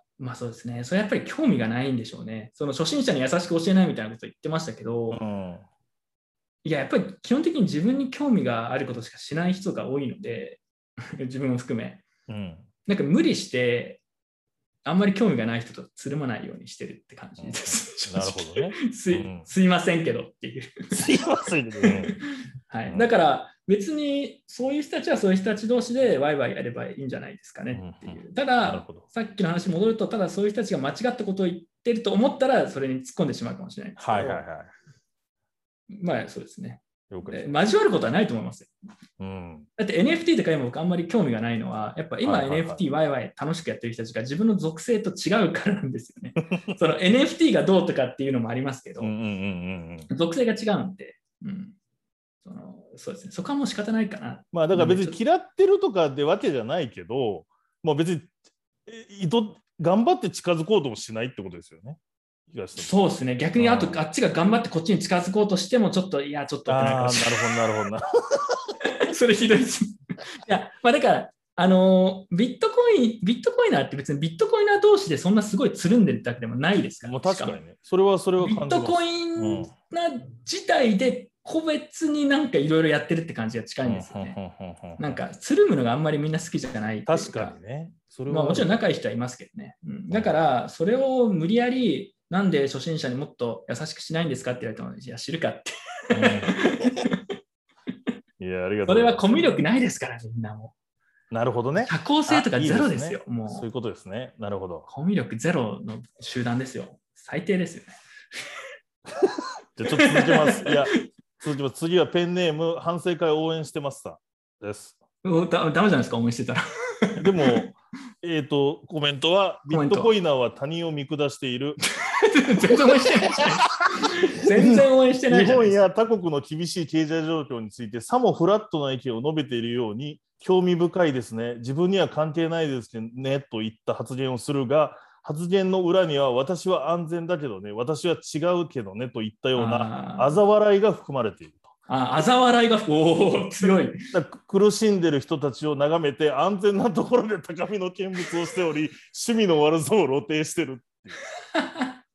まあでもこれはだからまず儲かってんだろうもあるかもしれない。貴族のあれですようん。貴族って発言もありましたね、確か。そうそうそうそえ、でも僕、ビットコインは貴族どころかガリガリッガリ押し込まれてますからね。いやーだからそのさっきも言ったのもそうなんですけど、あんまり自分が好きなタイプじゃない人たち、嫌いな、あんまり得意じゃないタイプの人たちはつうるまない人が多いんで、要はそれって社会的には NG な感じじゃないですか。うんうんなるほどね。うん社会的にはこうあんまり好きじゃなくても付き合いまあそうです多様性とか言ってますからね世の中。うん、今まあでもそれはそれで僕は悪いことではないと思うんですけど、うんうんうんそれができない人たちななので、うん。やりたいこと、自分もそうですけど、うん。うん。なので、えっと、そういう人たちと距離を取ってるのはむしろそれは礼儀みたいな感じですよね。なるほどね。あれですからね、興味ない人にねなんかこう嫌じゃないですか、思ってないこと。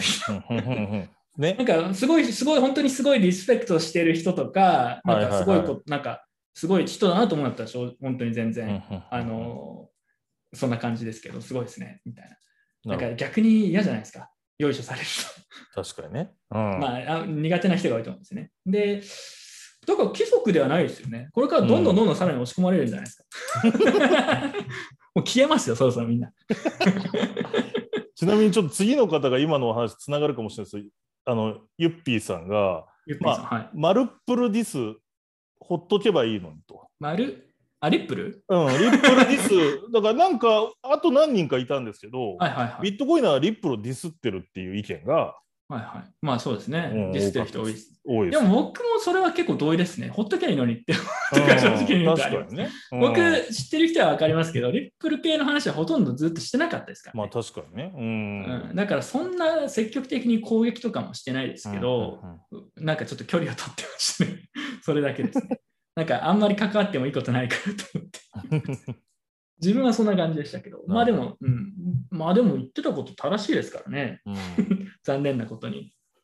なるほど。だって、なんか言って、まあリップラが言ってることがむちゃくちゃだって指摘をしてたんですよね。うん。で、まあちょ、去年とかですか、結局それが、まあ、その指摘、批判みたいなのが、まあ、大部分結構合ってたんで、うんもう、まあ、それマウントとか ディスらなくてもいいじゃんって言われても、まあ、まあでも言ってること合ってたからなと思っちゃいますけどね。本当はもっとそこは優しく言ってくださいみたいな話なのかまあもしれそうかもしないですけどね。れないですね。うんまあ、誰もみんなねあの、自分が間違ってるって言われるのを好む人はいないですからね。でも、確かにねビッ。トコインなんていうか自分自身も疑ってる人多いと思いますけどね。自分自身じゃないですからね。うんみんな自分に自信持ちすぎですよね。確かにね。なるほどね。ありがとうございいや、だって自分が言ってることが全然間違ってることだって普通にたくさんあます。そうあるからねっていう。なんか、それをなんか、なんで認めないんだろうなっていう。うん。まあでも確かに自分を指摘されていい気分はしないときありますけど、いや、まあそうですよね。まあただ、だまあ、まあ間違ってるかもなっていう、常にそれを忘れないようにはしてますけどね。はい。ありがとうございますっと待ってくださいね。あとなんだっけ？貴族と超マウン あとあれかなんかマウント高めの見物、まあ、そういう人もいるかもしれないですね。でもこれからそういうのさらにひどくなるかもしれないですね。いや、そうですよねあん。まり良くないと思ってて、うん。僕は結構真面目な話ですけど、うん。なんかやっぱりこれビットコイン以外のものも全部含めてだと思いますけど、はいはいはい価格がめちゃくちゃ上がってるんで、その少なくとも海外の外の人と比べると、投資的にむちゃくちゃ儲かってる人とか、はいもう一生働かなくても生きていけるみたいな人も増えてるじゃないですか。。うんうんそれで結構調子乗る人多いんだろうなと思いますね。うんで正直に言うと、調子乗ってる人のその金が入ったことで、うん調子乗ってる人の割合は、ビットコイナーよりアルトコイナーの方が高い気がしますけど、経験的には正直に言うと。うんビットコイナーは、もちろんその価格が上がって調子乗ってる人もいると思いますけど、もともと調子乗ってる、もともとマウンティングとかしてる属性なのと、人が多いのと、あんま変わってないですよ、正直。うん。うんむ前からいる人とかも。はいはいはいはい。あんま変わってないと思いますね。はい。なので、でもこれ、界隈全体で僕、本当良くないことは、良くないというか、なんか今後問題になる可能性あるなと思ってて、例えばなんか、うん。金が入ったから、うん。まあ、他の業界の人見下したりとか、うん。あと何でしょうな、なんかそういうのあります？感じません？いや、感じめっちゃ感じますよ。あとなんか他の業界で働いてる人バカじゃねえみたいな。うんうん、あるあるある。僕、それは結構最低レベルに低レベルだと思います。う うん、いやだって、ん。うん。その価格、持ってる保有コインの価格が上がって金持ちになっても、あなた自身の実力が上がったわけじゃないですからねっていう。いおいいこと言いますね、これ。や、本当そうだと思います。いや、まあそうですよね。う。うんん、それは努力とかしないといけないと思いますし。いや、いいちょっといいな、いいこと言うな。い や本当そうです。ありがとうございます、先輩。いやいやいや。人生の先輩ビジネス書のような。す今度一緒にビジネス書出しましょうか出。しましょうよ。いいですね。ビジネス書出しましょう。いやいや、いやちょっとやめておきます。でも、でも、でも、全然売れなさそうなんで。なんかマウンティングビジネスみたいな。マウンティングビジネス。いやでもいや、これ結構ガチな話ですよね。うんでもね、これ本当にそれこのこのポイント僕も面白いと思っててあのさっき東さんがくしくもでもみんな新規参入者はあると買っちゃうんですよねって言ったんですよね。うんうんでその理由ってもう東さんも釈迦に説法で分かってると思うんですけどやっぱりあの値上がり幅とか今安いし、だからもう要は今から僕がビットコイン買っても東さん、まあ、東さんというかその儲けてるビットコイナーには勝てないから、じゃあ次のビットコインになるかもしれないと言われてるものに貼りたいからまあ、それは分かりますやるん。ですよね。でで、うんそれをなんか意外と助長してるしまってる悪循環があるような気がするんですよね。だから。うん。まあ、それはでも縁なくならないですよね。うん。やっぱみんな一発逆転目指してるそうみたいな。そうそうそうそうそう。うん。うん。でも、一発逆転目指して一発逆転する人も中にはラッキーでいると思うんですけど、うんうん界隈で活躍してる人とか、もしくは投資的にも結構成功してる人って、実力基本的にありますからね。力そ、の、なんだろうな、別にラッキーでビットコインに早く入ってとかではないですからね、うん。例えば。だから、実力を磨かないで一発逆転を目指す人は永遠にいなくならないと思いますけど、まあ確かにね。うん。それはほん、まあ、どの業界にも言いますけど、うんうんうん。本当しょうもないのと、あとはやっぱり逆に自分がそれラッキーになってビットコインでも何でもいいですけど、あるとでも、すごいこう、資産的には潤ってる人もいると思うんですけど、いやでも自分のやっぱり個人的なその経験とか、はい。なんでしょうね、な悩みというか、まあ、ちょっと考えとしても、やっぱそれで調子に乗るのは本当にやめといた方がいいなといや、本当にそうですよねいや。だって、自分より資産が低くても自分より頭いい人とか実力ある人なんていくらでもいるわけじゃないですか。うん、あと、金たくさん持ってても、うんその、これは多分白田さん分かると思うんですけど、はい100万円の価値が分からない人が1億持たせてもうまく使えないと思うんですよね。その100億の価値を、100万の価値を作るみたいな作業してないんで一気にお金入っちゃっても無駄なものに使っちゃったりとかだと思いますしうん、そういうのはもう少しちゃんと考えた方がいいですよね。なんかみんなお金儲かったみたいな話がやっぱ多いですけど、うんそろそろそれをどう使うかとか、まあ、なんでしょうね。てか、できない人が多いと思います。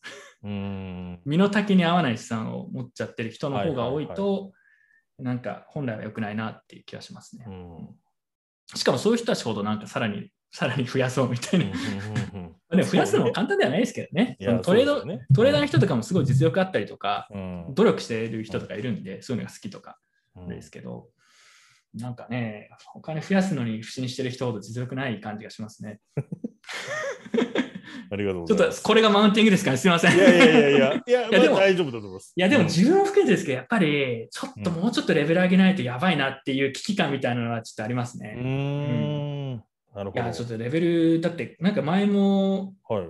クリプトバーの方でちょっと話した気がしますけはいはいはいはいど、いや海外とやっぱり全然レベル違いますあよあ、。そういうことか。うん。なんかそうですね。うん全全然ですよと思いますけどね。うんやっぱ海外のトップレベル、トップのなんでしょうね、トップ開発、まあ、開発者じゃなくてもいいですけど、トップ起業家とかビジネスマンとかとの距離は、ほさておき、もうそれはもうすごいうん。あるんですけど、うんなんでしょうね、トップ企業で働いてる普通の、なんでしょう、サラサラリーマンというかはいはい。いるじゃないですか、スタートアップで働いてる開発者とかビジネス担当の、シリコンバレーのやつらね。うん。そのレベルに勝てるのかみたいな、レベルですから。はそのアメリカの一軍ではないみたいな人たちに、普通のスタートアップそうそうそうのインターネット上のスタートアップのやつらもそこそこクリプトに詳しい状況があると。いや、全然レベル高い人多いですよね。例えばほどね。トップのライトニングで言うと、 Lightning Labs とかあの、はいはいはい。が有名なんですけど、うんまあ、代表の人は、なんかもともと大学かなんかで教えてた人なんですかね。なんですけど、CTO の人はすごい有名なライトニングの開発者で、もう話すのむちゃくちゃ早くて何言ってるか分かんない人なんですけど、で、周りのレエンジニアのレベル高いんですよね。だから、そのレベル高い人がチームを組んで、初めてこう世界の業界のトップレベルの企業としてやってるって中で、一社員に勝てない人たちが日本で調子乗ってもどうしようもないじゃないですか。まあそうね。いや、本当にそう思います。うんガチで。うんだから、ちょっとね、ちょっと苦言苦言呈しておきましょう。日本マジクソレベル低いですよ。いや、なんかそういう、そそういう、こう、あるんですよね。日本は案外頑張ってるみたいな。ああうんりますね。うん。いや、だって中国にも全然勝てないですし、アメリカにも勝てないですし、なんかやっぱりそこは自分個人としてもやっぱりもうちょっとこう、まあだから結構ね、最近やってることがあるんですけど、うんやっぱそこは追いつけるように努力しないといけないなとは思う。すごい真面目ないやでも本当だから危機感を東さんのところでも感じてるいやありますめっちゃあるし、あります。レベル高いですよ。かといえばね、その国内とかでそうビットコインはなんかマウンティングしてくるなっていうよりももっとそういうそうですね。視野を向けた方がいいかもしれないですよ。確かにビットコインがこ日本人に対してマウンティングしてるだけだったら、それは確かにうんゴミですね。それは、じゃあ、なんか本当低レベルというかどう、どうでもいい話ですね。確かに。ありがとうございます。じゃあ次、ちょっとこれも何件か系統のあったマウンティングというか、排他的って話なんですけど、あのイーサリアムとの比較の話はやっぱり結構何個か来てあて、1個、進撃のビットコイナーさんの意見ですけど いいね、はい。うん、イーサ周りの理解度が低く、批判するにも根拠が薄い場合が多いと。で私も実はビットコイナーですし、ビットコインマキシマリストが持つような疑問や、ビットコイナー反省会で皮肉を言われるような疑問をイーサリアムに持つことがありますと。はい。うん、でもしかし日本の有名イーサリアンに DM で質問をぶつけたり、優しい DeFi などを見ると、やはりビットコイナーが行っている批判よりも一歩深い考えを持っており、うんビットコイナーの批判は的を得ていないと気づかされることがよくあります。実際、えー、と彼らはあまりそういった批判に反論しようとせず、誤解しているやつをほっとこうというスタイルで気にも留めていないようにも感じます。ビットコイナーは他のプラットフォームに対して、やはり表面的、感情的な批判、悪口に終わることも多く、そういう姿勢を見ると、苦しく見えてしまいますと。おおいいうんいい指摘ですね。うんあーただ、例えばどんな指摘なのかちょっと分かんない。ちょっとまあ、なんか、すごく新聞の人生相談みたいなうまい文章なんですけれども、うん、まあなんかイーサリアムの方が、なんか、その、まあ、ざっくり言うと、うん、でだからこの方ビットコイナーなんでイーサリアムに対して逆にビットコイナーが言われるようなイーサリアムに対して思ってるんだけれども、うんうんまあなんかイース彼が客観的に見るとなんかすごい理解度があるのはイーサリアムの方なんじゃないかみたいなこと言ってる感じいや、でも、イーサリアムに関しては、イーサリアムに調べてる人の方が詳しいと思いますね。まあそうですよねそれは間違いないと思います。うんで、批判、例えば批判がなんか浅いみたいな、まあ例えばどういうことっていうのがないうんとちょっとよくわかんまないんであそうですすね。けど、うんまあ、なんでしょうね。まあでもそういうのは確かにあると思いますね。で自分はイーサリアムに対して批判するときは、うんうんイース例えばウルトラサウンドマネーとか言ってるやつとかすごい批判するんですよね。そのそれはビットコインに寄せようとしてくるときがあって、はいはいはいはい。それ言ってるときはむちゃくちゃだと思うときは、それ何言ってるのっていうのは思うんですけど、うんただそれ以外、例えば DeFi 関連のサービスの設計だったりとか、そういうのは全然調べてないんで分かんないですし、うんそこは正直全然自分はタッチしてないですね。まあ分かんないんで、批判しようがないんで、うんうん個人的にはそこはタッチしないようにしてます。ただ、例えば DeFi って言ってるけど、全然 D じゃないじゃんとか言いますけど、ああ、なるほどね。それはでも、これの批判が仮に、これねこの批判に対する、なんでしょう、うんイーサリアム好きな人から適切な回答というか反論があるのかって言われると僕はそれは分かんないですね。うんあるあるんでしょうかっっていう感じで。でビットコイン、ビットコイナーが批判してる中で、えっと、よく勘違いされてるのが、ビットコインは、俺の〇〇コインはビットコインより優れてるみたいな意見にはすごい噛みつくんですよね。はいはいはいはい。なるほど、ね。それはなぜかというと、ビットコインと同じ文脈で捉えようとして、はあはあはあわけわかんないことを言ってるなうんという感じだなと思うんですけど、うんうんただなんか、だんだんスマートコントラクト系のチェーン、まあ、ソラナとか最近、うんうん、そうですね。あの人気ですけど、うん、なんか目指してるところもビットコインと全然違うので、うん逆に自分がビットコインの視点から、ビットコインと比べてソラナは、ここがガバナンスがこうこうこうでダメだっていう批判は、彼らにとっても無意味になってる気がするんうんで、うんそれはしないですよね。なんか違うんだったら別にもうなんか自分はあんまり興味ないんだけどいいんじゃないですか？いいんじゃないですか？っていうかまあまあ興味がある人がやればいいんじゃないですか？みたいな。イーサリアムがどちらかというとうん。寄せる、なんか都合いい時に寄せようとして、なんかそれ以外はなんかこんなことがビットコインにたくさんできる、もしくは DeFi がいろいろあって優れてるっていうのをまあ両方やろうとするんで、はいまあ、そはいこ、そこを結構指摘する人はいる気がしますうんうんうん。ねただ、イーサリアムに対する批判は、例えば、それは自分に対する批判なのか、それとも他の人なのかよくわかんないですけど、うん。そのビットコインなんて言われる人たち全般の話なので、般に言ってますからね。うん。ただわからないでし、なんかすごいスキャムだとか指摘してる人はた、まあ、いますよね。うん。ただ別にそれは自分は必ずしも賛同しないですけど、賛同する部分もあると思いますけど、うん。まあ賛同しないとこも、てか自分はわかんないので、うんうん。コメント、結構、結構前からコメントしないようにしてますね。なるほどね。その調べるのも大変ですし、うんうんもうついていけないので、それだけ調べるだそのライトニングだけでも全然ついていけてないので、最近。うんうんなので、まあ、中途半端な、まあ、自分に言ってるかどうかわかんないんですけど、うん、まあ、そういうこういうふうに言ってる人はいますよね、確かに。まあ、それはあんまりまとえていないやつもあるんじゃないかなとは思いますね。うん、でも、どんななんですかね、例えば。うんぜひね、ちょっと確かに。だからビットコインの文脈で語る語るのか、なんかスマートコントラクトか、ウェブの文脈で語るのかだと思いますよね。うん、そうね。確かに目的は違うもんな。ありがとう。ェブの文脈で話すんだったら、結構やっぱあのイーサリアムの人たちが調べてる方が当然すごい、うんうんあの詳しく分かってると思いますね。うんうん進んでるとこもあると思いますし。確かに。ありがとうございます。いや、皆さんも本当にありがとうございます。まあ、もう紹介しきれないぐらい、まあ、その、もっとなんか低レベルのやつないですか？低 いい意味で。低レベルな個人攻撃みたいな。まあでも、君はまだ、えっ、と、もうシャオさん、君はまだ気づいてないの、僕は気づいたよという上から目線。あなんかコードイズローと言いながら、コード読んだことある人ほとんどいないのではとかね。うんあと、まあ、だからこれビットコインナーっていうのもね、特定の人に寄ってる人とか、全体、うんまあ、定義を難しいは難しいんですけれども、まあなんか、あの最初から儲けようとして入ったのに、いつの間にかサトシの、えっと崇高な理念を我が物ごとに言っている、あたかも最初からそう思っていて、要は金儲けだったっていうのが人とか。うんそれはありますね、確かうに。ん割とそれで言うと、最初から金儲けだし、最後まで金儲けの人の方がすがすがしいみたいな。それはあるかもしれない。まあね、うんであとね、なんかフィアットなしでは生きていけない、フィアットをゴミと言ってしまうところ。ああ、なるほど。中本サトシさんですね、さっきの。うんまあでも、アップルゴミとか言ってアップル使ったりしますからね、自分。そうでもそれでル嫌いなんだよな、みたいでビットコインが一番と思いながら、イーサリアム系のマネーゲーム、 DeFi、NFT についてついつい参加してしまうこと。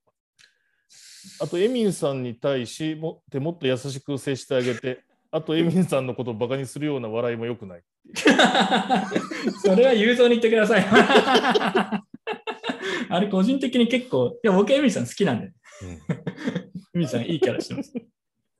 応援してます。というのとかですね。まあ、そういう、まあ、やっぱり、どうしても、でも、でもこれだけ来たのが思うのは、そのいや、でも東さんと僕、今日話して分かったんですけど、えーであの、そんな別にマウンティングしようとしてるわけじゃないし、いやこれは性格の悪さですよ、ただの。そうだなんだけど、やっぱ見えちゃうんだなっていうのは、ああ、でもこんだけの数がマウンティングとか、他を許さない、まあ、でもそれって別にまあビットコインに限らず、どんな、例えば宗教にも原理主義と、うん、で政治にも右だ左あるような話なのかなと思うものの、やっぱり気にしないところでビットコイナー側もあるのかもしれないですしね。なんかついついそれが実はマウンティングで、逆に受け取る取る側がもうそういう気持ちで見ちゃってるかもしれない。東さん持ってんだろうな、なんかやっぱり貴族だな、みたいな感じであれを言ったと。えそれ持ってないにしてもですよ。わかんないじゃないですか。だからなんかそういうことも間にあるのかなと思いましたけどね。うんまあ、お金持ってる持ってないの話は本当どうでもいい話ですね。ねそのお金持ってても言ってること間違ってはどうしようもないと思いますし。だからね、そこがさっきね、聞けたのはなかなか素晴らしい発言だと。そうね、と、うーん。まあでも逆に言うと、今回ビ、ちょっと自分の方から質問とかもかもしれないですけど、はいはいはい。今回なんかビットコインはここダメだよみたいな話があったんですけど、アルトコイナーの方がその点ではやっぱアルトコインの界隈の方が平和なんですかね。イーサリアムとか、まあ他にもいろいろありますけど、うん。いやーどうですか？どうなんです？それちょっと最近どうなんですか？かいや、でも、まあ、どうしてもそのコミ、だからさっきの宗教じゃないですけど、いろんな宗教があるけど、似たような話はあるなとは思いますね。で、そのアルトコインの中でもやっぱりウェイウェイアルトコインから、まあ、比較的歴史があったり、ちゃんとこう、ちゃんとした大人たちがやってるものからあるんで、まあ、本当にぐちゃぐちゃな気はしますけどね。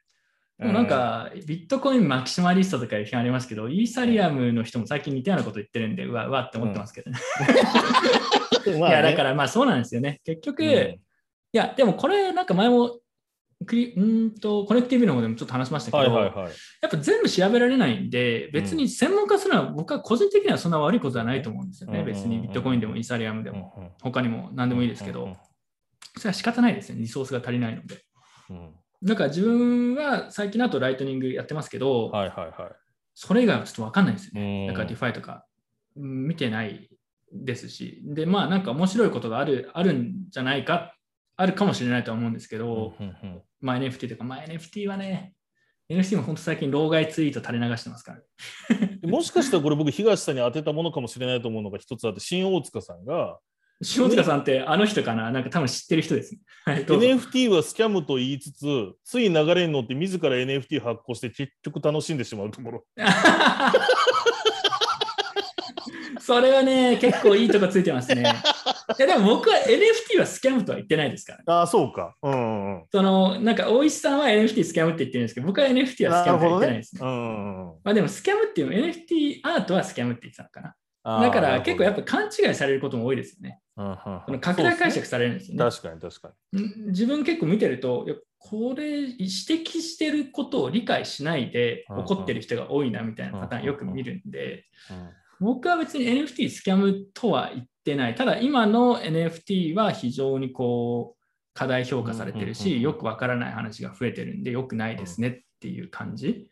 うん と、まあ、あとは確かに一時期の盛り上がりで反省会 NFT 発行してるのは事実ですね。うんちょっとちょっとその調子に乗ってみたいな。それは事実。まあ事実ですね。それは事実ですね。まあ、うん。そうね反省ですかかもしれないね、これは反省ポイントかもしれないですね。かもしれないですね。ありがとうございます。であとはまあ結構悪口みたいなのもいくつか。あ、いいっすね、まあちょっと。ちょっと聞かせてください。えっとですね、ビットハム太郎さん。なんだろう。はい。基本的に頭おかしいように見える。あるとから敵対視されている。ビットコインは理解してもらうのが難しいので説明するのが大変。やっぱりよそから頭おかしいように見える。頭おかしい。頭おかしいように見える。頭おかしいように見えますかね？どうですか？いや、僕は見えないですけどね。いやいやいや、ちょっと本本音のところお願いしいや、ます。本音は別に、いや、あむしろ僕は頭良すぎて、頭いいと思ってる。僕のビットコインの印象は頭いい。でも、はいはいはい頭良すぎる人って頭おかしいじゃないですか。うんなんかね、まあでもたそういうことなんじゃないかと思っていてい。や、頭だけおかしい人もいますけどね。頭いいじゃなくて。うん。いや、でも、頭おかしく見える。まあ、確かにちょっとエクストリームな感じに見えるみたいなのあるかもしれないですね。でまあ、ですあ、どうぞ、どうぞ。で、あとですね、その、まあ、だからそういう悪口を置いといて、だからさっきのマウンティング排他的っていうのが多数あったんですけど、その次にシェアがあった答えが、モテないなんですよ。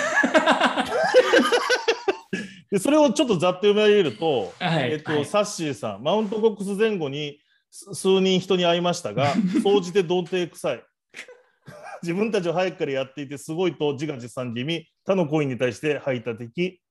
まあ、えっと、いわゆる技術から入った人が多いから仕方ないが、オタクっぽい資産と知識があっても友達にはなりたくないと思ってた。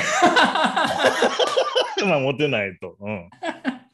これでも同根ですよね。その、うん。排他的とかコミュニケーション能力が低いみたいな。友達になりしたいがあっても友達になりたくないっていい ですね。いいですね。究極モテてないですよ、これ。究極い。いですね。これ。素晴らしいで次はビットコインナー両辱会さんっていうのが、ひどい名前ひどい名前でひどいですね。で、まあ、要するに痛い、すごいのはビットコインであってビットコイナーではない。にもかかわらず一部のビットコイナーにはすごいのは自分みたいな雰囲気を出していて痛い。で、KJ さんは謙虚ですと。で多く 多くのビットコイナーに当てはまる特徴だと思うんですけど、物言いがストレート、いい大人なのに正しさが勝つと思い込んでいるから痛い。かっこ雄三じゃ KJ 雄三じゃないですか。でも、かっこ KJ さんも割とストレートって書いてある。まあ、そうですね。で次、えっと同じ人ですね、えっと、ごく一部のビットコイナーは正しくない上に物言いがストレート極めて痛いあと普通の成人男性であれば、金を持っていれば女にモテるというという。えーというと言い過ぎだけど少なくとももお金を持ってれば普通の成人男性はモテますと。でも翻ってほぼ全てのビットコイナー、かっこ成人男性はとんでもなくお金持ちなのにモテない。理由はあなたがビットコイナーのここがダメだと思うところを教えてくださいで明らかになるだろう。まあこれで明らかになるだろうが、詰まるところ痛いからだろ痛い、痛い。あう。だからまあモテない、すごいこの人はもうモテない。ーうわクリティカルですね。で、大人だから、はい。あの、正論なんだけど、それストレートにはうまくやってよみたいなこともあるってことですかね。うん。ああ、でもどうですか？これはなんか確かに大人なのに大人げない人多いですね。いや、それは感じる。それはもう感じる。大人げない人多いですよ。だから、非常に僕の印象では、まあ、ロジカルだし、うんである意味論破しちゃうのよ。で、それは正しいんだけど、たあの、なんていうの？日本的に言うと正しくないっていうか、なんか京京都みたいに批判していく、もうお茶出しましょうかぐらいにやってほしい人の中では、なんかバスッとくるので、みたいなのあるかもしれない気がする。うん、あちょっとやっぱ直接的すぎる。そ間違ってます的な。違いますとか。う。うん。まあ、でも確かに日本語で違いますって言われると結構ドキッてきますよね。言葉の響き的に。そうなんか英語で言うのとやっぱちょっと印象違いますよね。そうかもね。ううん。なんかまあ言い慣れてるし言われ慣れてるうんうんうんからなのかもしれないですけど、うんまあ割とビットコイン好きな人で海外に住んでたことがあるとか、もしくは今住んでる人とかも多いのも一つ理由としてあるのかもしれないですけど、割と直接的に言いますね。で、まあ、モテ持ってない。でも、モテ、あ、でもこれは本当事実だと思いますよ。こだって、一般社会的になんかはいはいやっぱ収入がある人がモテるみたいなやっぱあるじゃないですか。ありますありますよ。だからまあ、ね、別にも、うん、そう、そうよ。でも、そそこはビットコインって持てないの。でもなんか、僕もツイッターとかで見たけど、結婚する相手には持ってほしくないみたいななんかあったよね。なんか結婚する時の条件で仮想通貨をやらない仮想通貨やってない人。そうそうそう。ちなちなみに志田さんのはい。家族とかはそういうの OK なタイプなんですか、あ、全然 OK でした。?OK なのか。あーうん、でも、それももう正直あの言ってなかったですよね、買ってたことはよ。あ、言ってなかったんですか？うん、でも会社でこういうことやるみたいなのは。あまあそ、それは言ってたんで大丈夫でしたけど、うん。うん、だからまあ僕は幸いビットコイン買う前に結婚したんで、うん、でも逆 でも逆にださだから結婚できたみたいな。ま あでも、タイミングを間違えていたらみたいな。でもあれですよね、変なスキャムコインとかやってる人はモテてる人いっぱいいますもんね。いや、そうですよね。ねスキャマーの方がモテますから。スキャマーの方がモテるし、ウブロの時計とか買えるじゃないですか。うんビットコインはその点では資産に対するモテ度は多分社会最底辺レベルだと思いますね。だから、でも逆に言えば、だからチャンスかもしれないですね。そこの競争率がビットコイナーこそ、なんかこう、いね、女性の方に僕は注目してほしいですよ。そその話をしてるのがブロックヘッドポッドキャストなんですよ。あのつまり、そういうことですよね。エッセンスうんを。そうですよ。いやー、これはでも根深い面。白いわ。これはぜひ皆さん、ブロックヘッドポッドキャストを聞いてください。ねで でもこれ事実ですね。まあネタでみんな言ってくれてると思うんですけど、うんでもこれ全部同じだと思いますよ。やっぱりこう、共感性が低いというか、あと女性とかも間違ってるとか言われたくないじゃないですか。いや、そうですよね。うん言っちゃうんでしょうね。うん、言っちゃうんだろう言っちゃうんでね。しょうね。そなんかズバッと言うんだろうね。そうその筒オルオブラートなしなんですよ。オブラートなしですね。なんか、例えば、彼女、彼女というか、お気になってる女性がいて、ちょっと私も仮想通貨興味ああって、その、なんだ、なんだろう。これを買おうと思ってるんだけどって、こう善意で聞いたとするじゃないですか。はいはいはいはいパスですよ、パス、パス。うん。私、ちょっとリップル買おうと思ってるんだよねって言ったら、ビットコインお前バカかみたいな。もうダメですよ、その時点で。アウトですよ。うんだからもうダメですよね。うん なんか、アシストを全力で相手にバーンぶつけ返すみたいな。いやもう確かに昭和の男じゃないですかなんかもうダメだみたいないらねえみたいな いや、ね、昭和昭和とかじゃないです。まあ昭和じゃないか昭和とはちょっと違う。なんかそんな男気がないんでね。あなるほどねぼぼそっっといいそう。ぼそっといいそう。最低ですね。うん、だからまあそこら辺がダメですね。やはり。それはもうちょっと自己批判も含めてちょっと。なるほどね深いでも深いテーマででもこれやっぱりビットコインのためには僕モテることは大事だと思うんですよやっぱり。でも結構割と大事かもしれないですね。うん大事ですよ、なんかやっぱりこうモテない仕事をしたくないじゃないですかみんな。例えば。確かに確かに。だから、うん。本当にマスアダプションっていう意味では僕モテるっていう要素がやっぱりバンドはモテるからみんなギターやるわけですそういうことか。そういうことですねだ。からね、もうちょっとビットコイナーにモテる世の中を作っていきたいですね。ちょちょっとこう、もう少し界隈のイメージがこう良くなっていくと、まあ、確かにあれですよね、IT 社長みたいな一時期のやつですかね。そうそうそうそう昔、IT 起業家がもモテたみたいなうん。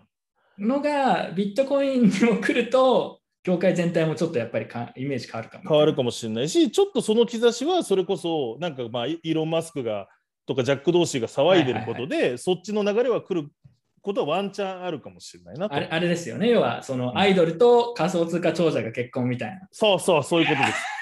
石原さとみととビットコイナーが結婚ですよ。石原さんの あもうであの仮にね、仮にそういうことです。これは、ね、笑いしか起きないですね。苦笑ですよ。ビットコイン上がるだろうな、そのニュース出たら。ーいやーいやでも実際はうん女優とスキャマーみたいな結婚すると、いや、そうなのよ。本当にそっちのビットコ。イナーではないと思いますよ。うんアイドルとスキャマーはあると思う。YouTuber の次に来るのそうですねはスキャマーな気あ。りえるありえると思います。全然ありえると思います。それに対して自分とかがさらにマジ社会クソって、さらに押し込まれるっていう感じですね。うんまあ、まあでも、そうですね。そんな感じだと思います。はい。あと1個じゃあ最後にモテない。これ、ハルフィニーさん、さっきも紹介したんですけど、この方がモテないっていうこと言ってて、面白いのがまたこれイーサリアムのひとの比較で、はいはいはい、あの読みますね、ハルフィニーさん。ビットコイナーの集まりとイーサリアン、かっこはいデファイを使う人たちの集まり、両方参加したことがあります。おーでビットコイナーの集まりはイメージ通り T シャツやパーカーなど服装に無頓着そうなオタクやたまにニートがいるような雰囲気でむしろ私は居心地が良かったです笑い、うんはい。イーサリアンかっこデファイの集まりでは服装もシュッとしていて話を聞くと 若くして会社経営をしたり有名企業に勤める社交的な人たち、い、わゆる陽キャが、はいはいはいえ多くいてスキャマーでもなく理論的に話せる人たちなのでこれはこれで楽しかったです。女性にモテるのはビットコイナーよりイーサリアンで間違いないと思います。僕もそう思いますね。これに関してはもう反応の隙がないと。反応の余地ない隙がないです、ないですね。完全にそう思います。完全に同意です。あいや、でも、面白いですね。イーサリアムの方はなんかシュッとしてて、企業経営。そう、企業系とか、ちょっとこう、有名企業経営者なんてもうみんな雑魚です。雑魚っていうかもうダメな人多いですよ。経営者なんて誰にでもなりますから。いやそういうとこだよ、そういうとこだよ。そういうとこなのよ。経営者なんて誰もなりますから。今、今言って出ちゃったよ、これちょっとビットコイナー。経営者って方なんですか？大企業の？大大企業の？け会社経営したり、有名企業に勤めてる社交的なポジティブキャラの人が多かった。有名企業も、有名企業もスキャマーですよ、もうほとんど。これ絶対、何でもかんでもスキャマー。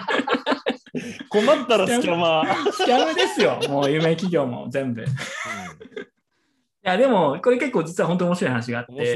うん最近、うん。ごく最近あった話なんですけど、はいはいはいあのー詳細は捨てますけど、はい。自分の知り合いでもともといわゆるその書いてある有名企業みたいなのにもともと勤めてたはいはい人がはいい。るんですよ。はい。でで、その人はまあビットコインがまあうん好きみたいな。で、ビットコイン関係のことを結構やってる人なんですけど、話して僕知らなかったんですよ。だから、あ、そんなところ働いてたんですか？ほうほうほで、知らなかったんだけど、なんあ、なんか言ってなかったんですねって言って、いや、なんか恥だと思ってて。う。隠し、隠さないとそう。そうそうそう。いや、だからそういうの出さないんですよ。だから、そもそも。うんうん。おてんみたいな。逆に。いやでもね、確かに僕もだから似似たようなこと感じるのが、僕結構そのビニュースピックスとかとも仕事してたりとか、そのビジネス、ビットコインとかと関係ないビジネスの仕事とかもしてるじゃないですか。はいはいはいで結構その、えー、と日本のスタートアップのほこのクリプトジャンル以外の起業家とかはい、はい。の人と接することも多いんですよ。はいで、えー、とやっぱり優秀な人たちたくさんいるんで、かなり、りビットコインとかブロックチェーンに興味ある人いるんですけど、はい、なんかね、公言してない人多いですね。あだからちょっと似てる話かもしれないなっていう。だかあ、ら、それはでも恥だと思われてるってこと恥なのか、まあ、いろんなちょっとリスク、リスクとかもあるからかもしれないですよ。法的なところとか。うんはいはいはい。そまあでも言う必要ないと思いますけどね。う。まあなんかね。うん、なんか積極的になんか投資してますとかって別に、まあ自分とかはもうなんか結構本名とかでやってるんでちょっと手遅れ感はありますけど、あまりこう、可能であるんだったら別にそんな周りとかにも言わない方がいいんじゃないかなと思いますけど、ね、なるほどね。なんか変なイメージが悪くなったりとか、うんうんうんまあ人によっては例えばすごいたくさん持ってるとか自慢してる人とかもいるんで、ちょっとやっぱ怖そうだなと思いますね。最近ちょうどそういうのありましたよね、フランスでなんか。ああ。か彼女がなんかよよく他の男性となんなんか視察されたんでしたっけ？そうそうそうそう。みたいな超かわいい。うん。まあそういうのは海外では結構ロシアとかの誘拐とかよく聞きますし、まあ、日本は比較的平和ですけどね。いやー、そうですよ。まあでもあれですかねまあでもビットコインよりイサリアンの方がモテるんじゃないかという指摘はまうんあおっしゃる通りだと思いますね。それも認めるんだ、そいやれは。僕は本当にそうだと思いますね。まあね、スマートコントラクトっていうぐらいですからね。なんか、あのインスタグラムはウェブなんですよね。ウェブウェブ系の人が多いんですよねわかりやすいよね。ウェブって。全体的にチャラいじゃないですか。はい。まあまあね、言いたいことわかります。めっちゃチャラいじゃないですか。ビットコインはウェブとはちょっと違うんですよね。まあどっちかというと、その、なんだ、なんでしょう、僕は Linux の人ではないですけど、Linux だったりとか、もともと Linux のオープンソース開発とかにかかってた人で、ビットコインの、まあ、プロトコルの開発やってる人とか結構多いですし、あとは、まあ、経済系とかが多いんですよね。そうね。ううんん。金融系ですよね。ちょっと、うんそうそう、金融系のちょっとファンキーな人たちとか。がビットコイン好きみたいなのが多いので、でそうねェブとはちょっと確違うんですよね。うん、イーサリアムはなんかそのそれこそ Facebook とかなんかそういう感じだもんね。なんかまあ。アップルとか確かに GAFA みたいな。違うか、思想は違うんだけど、目指す人の志はなんか次の GAFA みたいな。ね。確かにそんな感じですね。うんだからウェブ系の方がやっぱモテますね。ま IT 社長、経営者です。IT 社長。え皆さん経営者になりましょう。女優と結婚できる皆さん、から、ね。イイーサリウム使って IT 経営者を目指してください。いやー、ちょっとざっとですが、いやーでも結構長尺でこれご紹介するどうでした、東さん、今いやー、ちょっと勉強になりました、今日は本当に。日。いや、でも楽しかった。でも、なんかね、学びもあった気がしますよ、僕は。なんか、ま、真面目に話したこともありましたね。そうそう。それもあるし、あとまあ、悪気ないんだけど、思われるっていうこともあるんだなっていうのも、なんか。だから、それは別に正す必要があるのか分かんない僕はなんか個人的に思ったのが、でも、そういうのってなんかつあるので、まあ、じゃあそうならないような発信とかした方がいいのかなとか、なんか自分でも思いましたけどね。あー気づいたらまあでもあれですよね。うんうんあのぜひ設楽さんにビットコインのニュースピックスに出させてください。なんかスキャマー出してるんですよ、ニュースピックスは。そうなのよ。伝統的に。伝統的に出してんのよ。マななんなんですかねよくわかんないですけいや、でもあれね、あの、相談してくれればいいのに、ど。しないんですかねしないから、あのいや僕はスキャマーかどうかわかんないですけど、東さんの、いや、でもなんでこの人出すんだろうなって人とかは、よく出してますね。だからまあ、でもあれは単純に社内にクリプト詳しい人がいないですね。あうん、ーで、うんそうなってくると、やっぱりそういう人の方がなんか売り込んでってるし、当たりやすいじゃないですか。で、ね東さんなんか出てこないじゃん。でも東さん昔、おいくり落合でやってたもんね。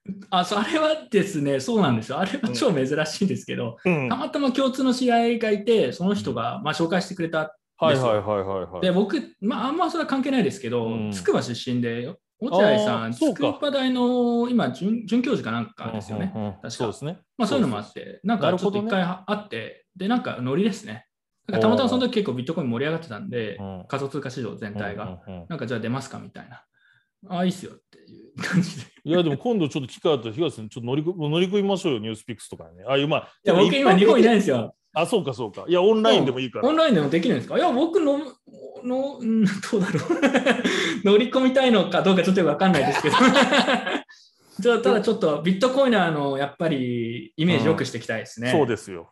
女優にモテる感じにやっぱりなんないとダメだ。石原さとみ、そなんでゴールドマン・サックスなんでふざけんじゃねえぞと思って。う。いや、本当ですよ。なんか取引な所とかでビットコイナーじゃないんだと思って。ふざけんな言うぞと思いましたね、あの時。言うぞ関係ないですけど。ゴールドマン・サックスのなんかこう、やっぱ、ねやっぱ、やっぱ斎藤さんとかなのかとか思いましたね。ああ、なるほどね。あクリプタクト斎藤さあ、クリタクサイズだね。そうね。ん。まあ、うん。完全敗北だと。前瀬はるかとか残ってますから、今。あ岡安はるか、ちょっとタイプじゃないです そういうどうでもいい。そうもいうとこだよどうな。でもいい。そういうとこですよ。どうでもいい。どうでもいい自分の趣味の話言。わないでください。アルトかよ。まあ、ちょっとアルトですよね。やっぱそういうとこだよ、マジで。いやーでも面白かったですね、なんか。でも、いや、はい。なんか、ちょっと今度、ぜひ、別なんかもうちょっと硬いチャンネルに一緒に出演ししたいですね。そしたや、やりたい、やりたい。や、全然、全然、オンラインでだったら僕全然出まで、出ますよ。なんかそれ企画しますし、また新また新しいゲストだとかコインポストの方でもはいはい企。画するかもしれないぜひぜひ。あ、本当いやーでもはいこれ反省会めっちゃいいですね。めちゃくちゃ僕幸せでした、今日。まあ、あれですよね。普通に固有名詞とかニュースピックスとか出してディスったりしてますからね。ちょっとそうそうそうそう。いや、でもまあね、うん。個人的見解ですからね。うん。まあそうですね。はい。基本的に大丈夫です。でもそれは本当に、だから相談とかしてもらえればね、全然企画とかが一緒にできます。了解です。まあでもなんかまあ自分はあんまりそういう、なんでしょうね。メジャーな、なんなんかまあ、うんうん最近だとニュース、結構最近テレビとかでも普通にいろいろやってる特集しますよね。やってるやってる。NFT がなんだとそか、ビットコインのす相場がなんだとか。ごいなで、まあ、スーツ着ないんで呼ばれないんですけど、ただ、スーツじゃなくて遠隔で OK だったら全然トピックによっては話せることあるんで。あのぜひうんぜひメディアの皆様お待ちしております。いや、もう。大丈夫僕はメディアに出るけど、ちゃんとある程度、あの、ある程度真面目な回答しますよ。そうなんですよ。はい東さん、そういうとこあんの？マジで。いい いい人だから。ちゃんちゃんと真面目に回答し空気あの空気空気をちゃんと読む人なんです、実は。実はっていうとあれかし実はって言うとあれですけど、他のビットコインなんて比べて相当まともだと思いますよ。他の人がもうちょっとやばいんじゃないかみたいな。いやー、面白かったな、これ。ちょっとまたなんかもうちょっとあれですね。だから、もしかしたら質問が今日、今回広いじゃないですか。はい。また定期的になんか、東さんがよろしければ僕がその質問を集めて、もうちょっと絞り込んだんでとかやってみたいなと思います。ねうんまあでも今回良かったのは、うん真面目な回答したとこもありますけど、やっぱ真面目じゃなないやつの方が面白かったんで、面白かった、そうね。きキモいみたいな、うんそういうのをぜひまた持ってきていただきたいです。あそうだからブロック男さんはもう3文字でキモいって入れてキくれる。まあまあまあまあまあ、うんまあまあまあの受け止めさせていただきます。はいマウンティングしてモテなくてキモいっていう結論。最悪じゃないですか。まあ、でも全部つながってんのかないやーでもね、マウンティングに関しては僕、ビットコインとか前からずっとそうですから、ら。その変わってないんですよね、そこに関して言うと。うん、うん、確かにで。他の人もそうだと思いますね。偉そうみたいな、よく言われて言われますから。でもね、それって本当にビットコインに限らず、例えうんばちょっと話ずれるんですけど、僕、昔サウナ協会とか入ってサウナ好きでやってた時も、ほうほうほうやっぱり今サウナって流行ってるじゃないですか、なんか。うん。なんだけど、僕、その流行る前から結構そのコミュニティいろいろ入ってるんですけど、はいはいはい。もう非常に、まあ、ビットコイナーとプロサウナーが似てて、ああ、まあわかりますわかります。結局、お前、あんなサウナ行ってんの？って言って、アルトコインをバカにするには、あるサウナに行ってること言ったら、あんなマキシマキシマリストじゃないですか。そう、まあ、い完全に。るのよ。本当にマキシマリストはいて、で、で、でも、その若い参入者が、このサウナ良かったとかツイートとかしてると、それもなんか、あのエアリップして、なんか怒ってるみたいなね。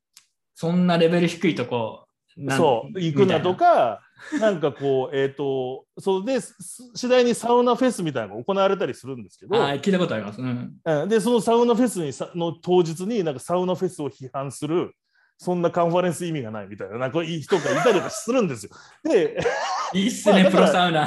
だから結局でもそうかサウナ業界もクリプト業界もそれやっぱりやどうしてもその業コミュニティってそうなっちゃうんだなってういう。ん。ああ、でもこれ最後、じゃあこの話だけして終わりにしましょうか。でもこれすごく僕、面白い指摘で、どの業界もあると思うんですよね。うんその僕、サウナ案外好きなんですけど、ちなみにサウナ、はいサウナどんな感じのことをされてたんですか？僕はあの、はいあれなんですよ。日本サウナ総研っていう社団法人になんか入っていて一般社団法人の。ほう。でそこでなんかサウナのちょっと研究をするみたいなのやったりあとオンラインコミュニティとかをやってでも基本的に僕はあれなんですよ。単純にササウナ入るのハマったんで全国津々浦々。それはもうなんかはや流行る前から個人的に趣味で。34年前ですね。そうそ3、4う年前。うん、単純に楽しくて、で、安いじゃないですか、サウナってコスパいいんですよね、なんか。まあ、な何百円くらいですかね。1000そうそう。だし、もうちょっとスーパー銭湯とかでも何千円とか、要はゴルフとか趣味にするよりも、全然安いから、だから僕はそれで単純に好きでハマってったんですけど、でも僕、だからどっちかといえばサウナ原理、あの、サウナ原理主義者。原理主義者なんですよ。サウナ原理主義者。そう。で、やっぱりいいっす今、例えばサウナに行くと、テレビでサウナのドラマとかもあったりして、あ、あるんですか、そんなの。ああさあの佐渡そのドラマは素晴らしいんですけど要は今キャズム超えてサウナってすごい流行っちゃったんで昔が僕夜中本当に入りながら仕事してたようなとこが、はいはいはいはい。入れない回数券が必要になったりとかわかります。うるさいとか。そうで若者がウェイウェイやってるの汗とかピュッピュッとかやると僕は なんかチャンみたいな完全老害じゃないですか。そうサウナ老害なん完全老害じゃないですか。だからちょっとビットコインの気持ちがわかるいや、それ、僕はサウナは、でも僕、銭湯好きなんですよ。でまあ今、日本にしばらく住んでないんで、行かないんですけうんど、僕、ビットコイン関係のことを、まあ、やり始めた時、まあ、AKA ニートみたいな時に、はい仕事ないんで、はい。僕、日に2回くらい銭湯行ってたんですよ。あの、東京ってなんか街の中に銭湯あるじゃないですか、温泉あるとか。んですよ。ねあれいいんですよね。どの駅にも1個ぐらいはある。そうそうそうそうそう古い暇じゃねないですか。うんうんで、休憩がてら考え事するのにすごいいいんうんでわ、かるうんおじいちゃんとかしかいないようなところにうん行ってたんですよ。うんで、お気に入りのやつもあって。はいはいはいはい。で、基本、2014年とかなんで、その時はまだそんな流行ってなかったんですか流行ってないね全然流行ってない。単純に自分がたまたま、あこれいいなと思って、うんあのそれに気づいて、しかも手ぶらでいけるしね。ねそうです。いや、んいいですよね。いやめっちゃ考えまとめるの僕もね、実は銭湯からなんですよ。あ僕はサウナ、正直そんな入ってなくて、銭湯ですけど、うん。で、だから結構行ってたんですよ。でもなんか、この3年とかですか？わかんないですけど、3、4年くらい、そうんちょっとサウナが流行ってたみたいな感じで、で。僕は 別に原理主義者とかじゃないですよ。うん。あの、しだらさんほどのトキシックスさは持ち合わせてないんですけど、正直。うん。単純に自分がたまに入りに行ってて、あ好きってだけだったんで、うん。そんな、よくも悪くもそんな感じなんですけど、うんでも、ちょっとみんなでウェイって言ってサウナやってる人たちを見て、マジサウナクソだなと思いましたね。関係ないんだけど、あ、サウナ終わったと思ってました。そう。だからあれが、なんか、照らし合わせると、ちょっと、まあ、いや、その人たち僕、喧嘩売るわけじゃないけど、すべすべてにおいて、なんか、そういうマイノリティポジション取っちゃう癖があるのかもしいれないですや、でもね、そあの特に今、僕も含め、東さんもクリプト好きな人って、ちょっとそういうとこあると思うんですよ。そのあメジャーじゃなくて、ーうんうん、そこの趣向はあると思うから、おっしゃるとりです。あのそれはあります。いろんなお祭りとか、いろんなのができてきてで、も、え、ちなみにサウナは一人で行く派ですか？僕はもう一人派です、実は一。人ですよね。僕も絶対一人で行くんですよ。うん、だから一緒に行こうとか言われるとふざけんなよと思って。ふざけんなよ。一人でリラックスしに行きたいのに、なんでウェイウェイまあわかる行かなくちゃいけないんだみたいな。まあでも、僕はコミュニケーションとして、まあ、エンタメとしてみんなでその後ビール休憩して飲むとね、まそういうのがあるんで、それには使うんですけど、これはね、それはそれで楽しそう。そう楽しいんだけど、でも僕も実はほあのどこにも行ってない本音を言うと、サウナーとしての、みんなで、みんなでウェイウェイサウナ入って、まあ、ビール飲んだ後に、何したいかと言われたら一人でサウナ入りたいや、かっどうですよね。ですよね。そういうことなんですよ。なんか、その、一人でこう、あなんかこう、静かにリラックスして考え事したりとかしたいから行くのに、なんか、ウェイウェイやってる人が入ってきて、若い人とか入ってきて、わーってやるとそ、マジイラッとしますからねオールタイムハイ、オールタイムハイでみたいに入ってくるんですよ。いや、うざいっすね。僕が一人で行きつけの好きな銭湯行って、はい、なんか若い人たちが入ってきて、隣で仮想通貨の話とかすると、マジムカつくと思います、ね。なんか、え、み、お前、芝の値段やばくね？みたいな。いやでもね、今だからマジ、やめてほしいと思うと思います。今ね、多分日本に帰ってくるとその状況あると思います。僕結構サウナ内で最近聞きますよ。聞きますクリプトの話、やっぱり。で、いまやもうサウナ終わりましたね。あ、サウナは死んだ。うん聞く。うん、そういうと、まあ、ルノアールの方が聞くけど、あルノアールやばいっす。ルノアールの話はいくらでもできますよ、僕。ルノアールさんが悪くないですよ。あとサウナも悪くないんですけど、ルノアールはスキャマーの巣窟ですよ。うんすごいっす、あれ。はいわかります。だサウナが第二のルノアールです。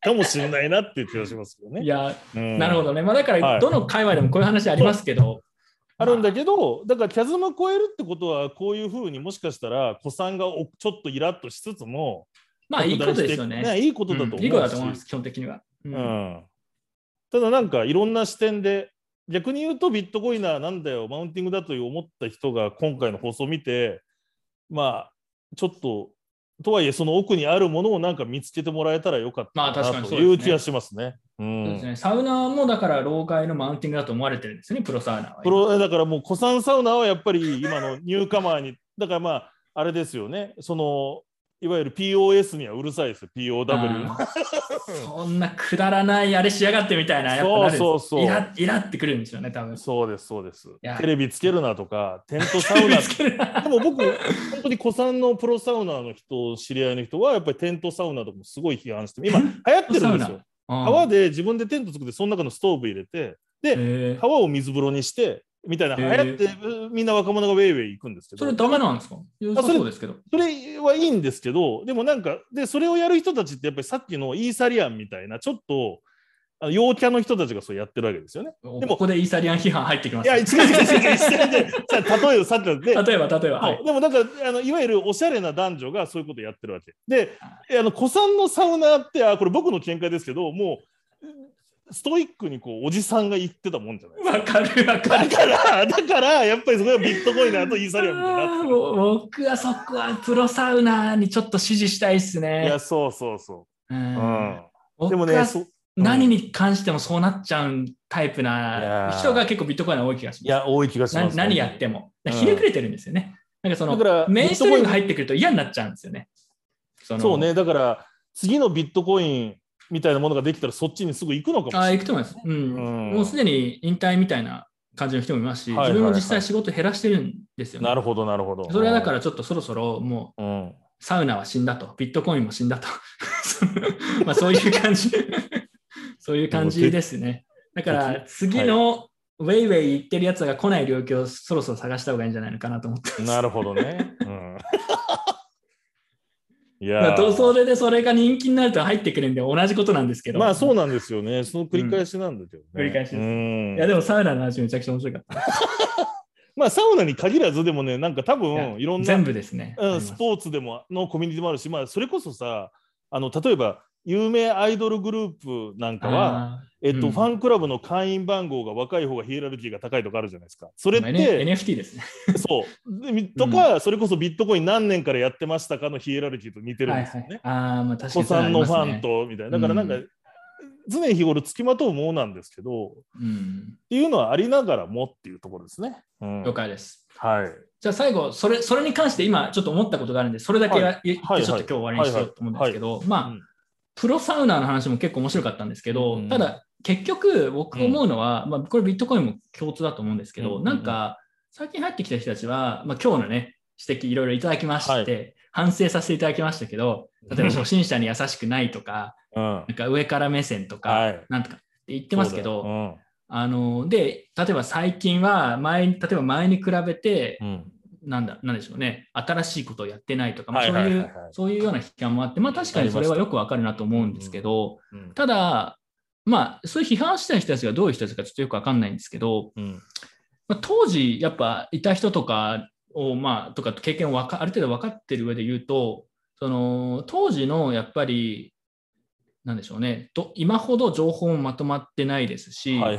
風当たりももっと悪いですし、うんうん。誰も関心も持たない、うん。えービジネスだったりとかもうまくあの市場がすごいちっちゃかったないと。んで、うん。うまく立ち上げられない、うん。そういう状況で、えっと、例えば情報発信をしたりとか、まあ、ほとんどだから何の金にもならないとかもそうですし、うん。やったりとかいろんな活動に参加して、うん。まあなんでしょうね説明をしたりとか、うんプレゼンしたりとか、あのーっていうそういうインフラを整える的な作業っていうのははいはい。今いる人たちはそれに乗っかって全部やってるだけなのでなるほど。それにそこをやっぱり立てていくっていうのはそれだけで相当なこうエネルギーを使うわけだと思うんですよね。うんうんうんでこれはどの業界も一緒だと思うんですけど、はいサウナでも何でも。そうね。そうか。そのその人たちがなんかいろいろこう整備をし情報整理をしたりとはいはいはいかはいなんかそういうのそういうのはやっぱあると思うんです。ある。貢献とか。うん。確かに。ですよね。うん。ででそれを入ってきた人たちがそういうのを知らないでなんか今だけ見て今この人たちがすごい活躍してるぞとか、